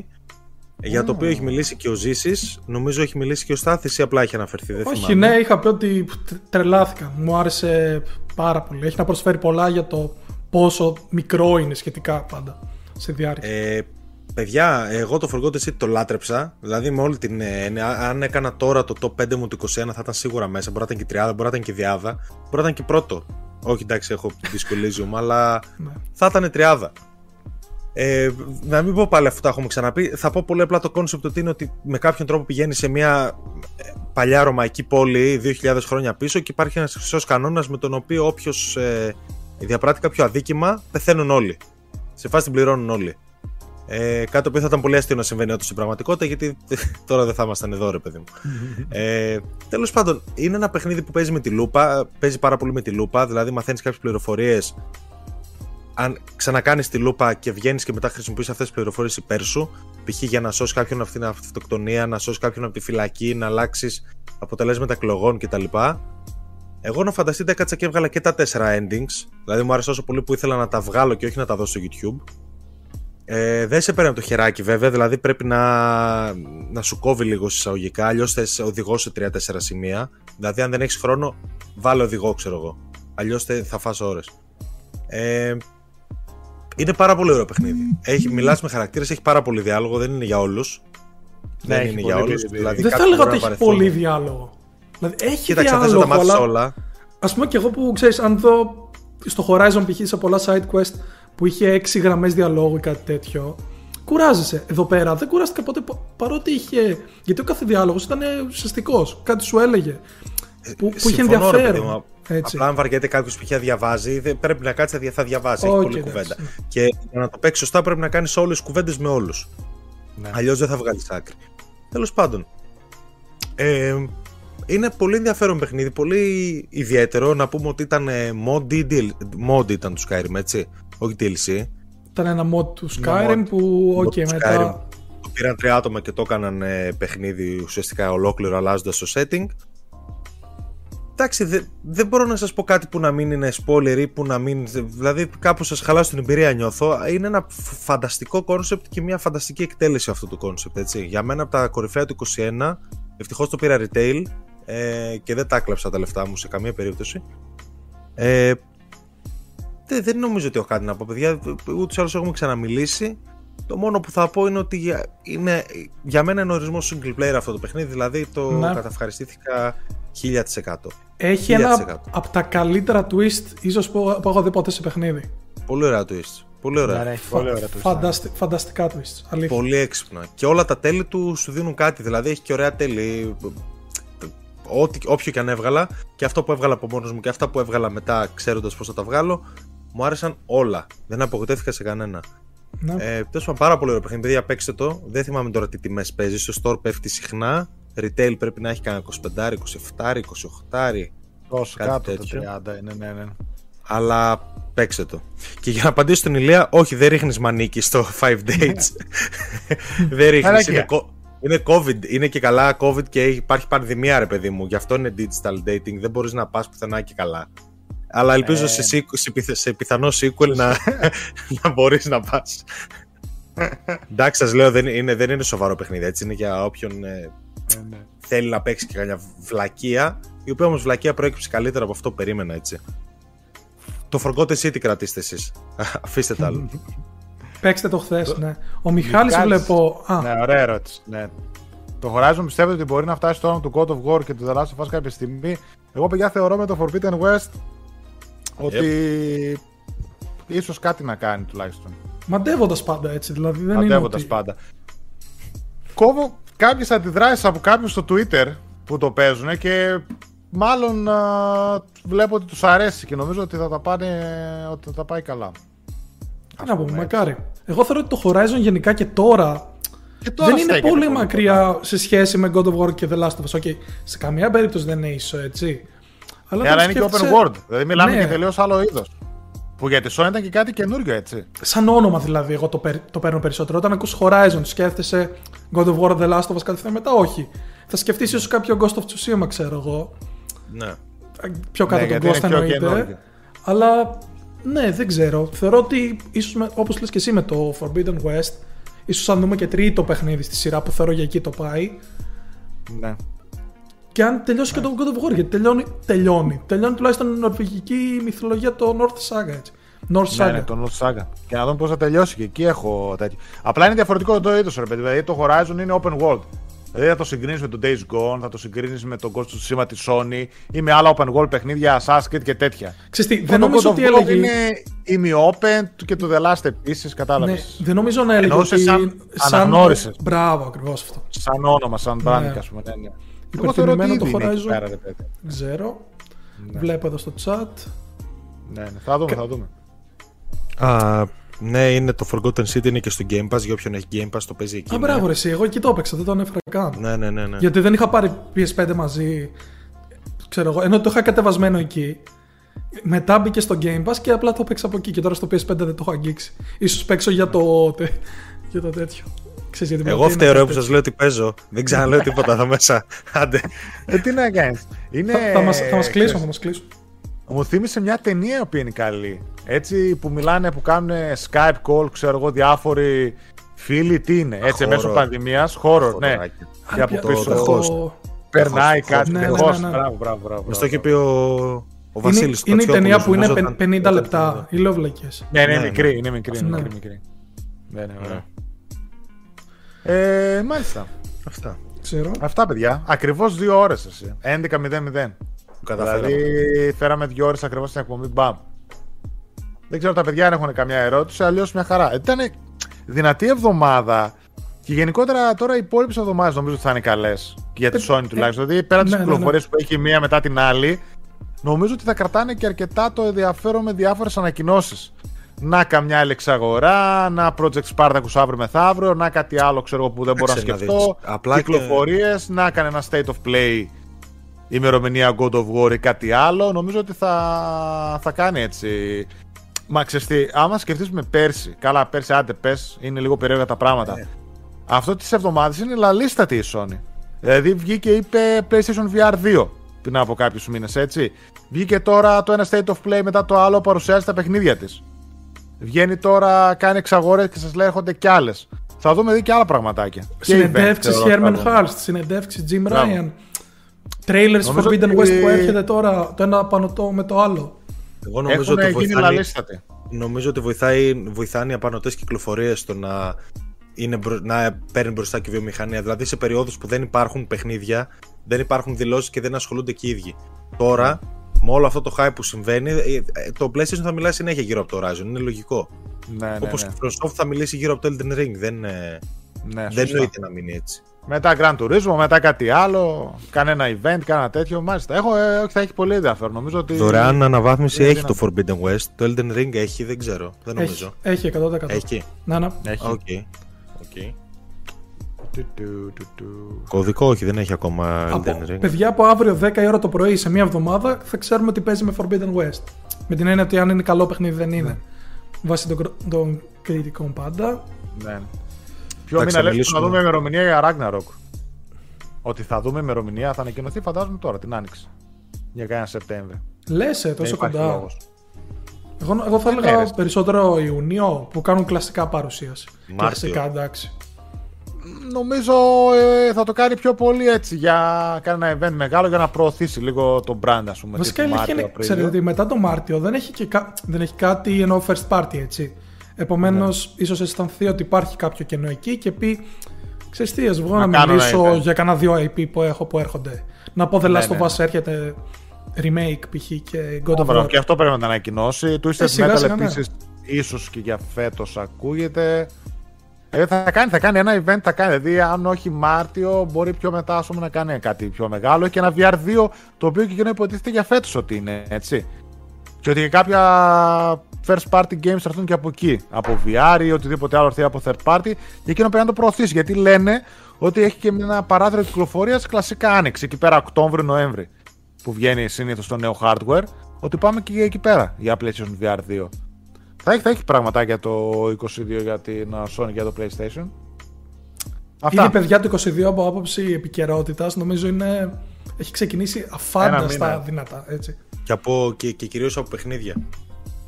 Κοίτα, Ιανουάριο δεν είχαμε κάτι, αλλά τόσες ανακοινώσεις και επικαιρότητα που είχε. Λες χαλάλι, ξέρω εγώ. Έτσι. Ναι, ναι, ναι. Είχε το Pokemon και όποιοι σχολήθηκαν, ασχολήθηκαν. Είχε το Pokemon, ναι. Το God of War στο PC. Το Rainbow Six uh, Extraction. Extraction. Το Uncharted Collection. Το Monster Hunter Rise επίσης στο PC. Okay. Ναι. Okay, εντάξει, αυτό. Για Dying Light, παιδιά, θα μιλήσουν την επόμενη εβδομάδα αναλυτικότατα. Για ε, θα το έχεις τερματίσει και συλλογικά. Ναι, ναι. Φαντάζομαι το έχω τερματίσει και φαντάζομαι να χωρίξει και ώρες. Τώρα στις 8 ώρες είναι χαζό να μιλήσω για παιχνίδι 30 ώρων. Το μόνο που μπορώ να πω είναι ότι το απολαμβάνω πάρα πολύ. Αλλά έχει κάποια θεματάκια, αλλά θα τα πούμε στην ώρα του να δω το σενάριο. Γιατί δίχασε πολύ το σενάριο από ό,τι διάβασα. Ε, εντάξει, δεν περιμένω και θαύματα στο σενάριο. Κάποιοι είπαν ότι έχει πολύ ωραία ιστορία, κάποιοι είπαν ότι. Αχ, Είδες, ρε παιδί μου, ότι κάποια review ήταν σχετικά μέτρια. Έχεις το Metacritic και 70 κάτι; Πόσο 77, έχει. Ναι. 77, ξέρω εγώ. Παρ' όλα αυτά, για να δείτε ότι ζούμε μέσα και σε μια φούσκα, έτσι. Παρ' όλα αυτά, έχεις σπάσει ρεκόρ στο Steam. Πέντε φορές πάνω ε, ταυτόχρονους παίχτες από ότι το Dying 1 έχει μπει μέσα στα top 25 του Steam από ό,τι είδα. Με τους περισσότερους ταυτόχρονους παίκτες είχε κάτι 270.000. Πέρασε το Halo, πέρασε το launch του Halo Infinite, το οποίο ήταν και free to play του multiplayer μόνο. Ναι, ναι, ναι. Ε, οι εκδόσεις του Deluxe, pre-orders και τα λοιπά είναι στις 5-6 θέσεις του top 10 ξέρω εγώ, του Steam σε πωλήσεις. Ε, παρόλα τα προβλήματα, παρόλα τα τεχνικά, παρόλα η ιστορία που λες για να δείτε, ρε παιδιά, ότι όλα αυτά που συζητάμε και λέμε είναι εκείνο, δεν μου άρεσε το ότι είναι και καλά μια φούσκα στην ουσία που συζητάμε εμείς ή κάποιοι λίγο πιο hardcore που ασχολούμαστε και ο κόσμος έξω δεν τον ενδιαφέρει, παιδί μου. Τον ενδιαφέρει να βγει το καινούργιο Light, να πάει να τα αγοράσει το παίξει. Δεν τον ενδιαφέρει. Αυτό, ναι. Να βγει το Horizon, να βγει το Grand Turismo που παίζω μόνο Grand Turismo. Ναι, ρε, να παίξουμε. Τι με νοιάζει με έναν αγόρασε Να βγω το Call of Duty. Τι αγόρασε και τι ναι. έκανε και αν θα βγει μου 65 με τα credit, ναι, δεν μας νοιάζει. Δεν, δεν, δεν καίγεται. Πάντως, ε, συγκριτικά με το 1 έχουν το ίδιο με τα credit, έτσι. Και βλέπετε τώρα πώς κοιτάμε το 1. Το ναι. Dying Light 1. Επομένως. Ναι, απλά από ένα sequel έχεις περισσότερες προσδοκίες. ίσως γι' αυτό μπορεί να είναι καλύτερο στο παιχνίδι. Αλλά να μπορεί, μπορεί τώρα να το κράζουν ας πούμε οι περισσότεροι, αλλά σε 2-3 χρόνια που θα έχει βγει η complete υπερπολιτελής έκδοση. Το κράζουν.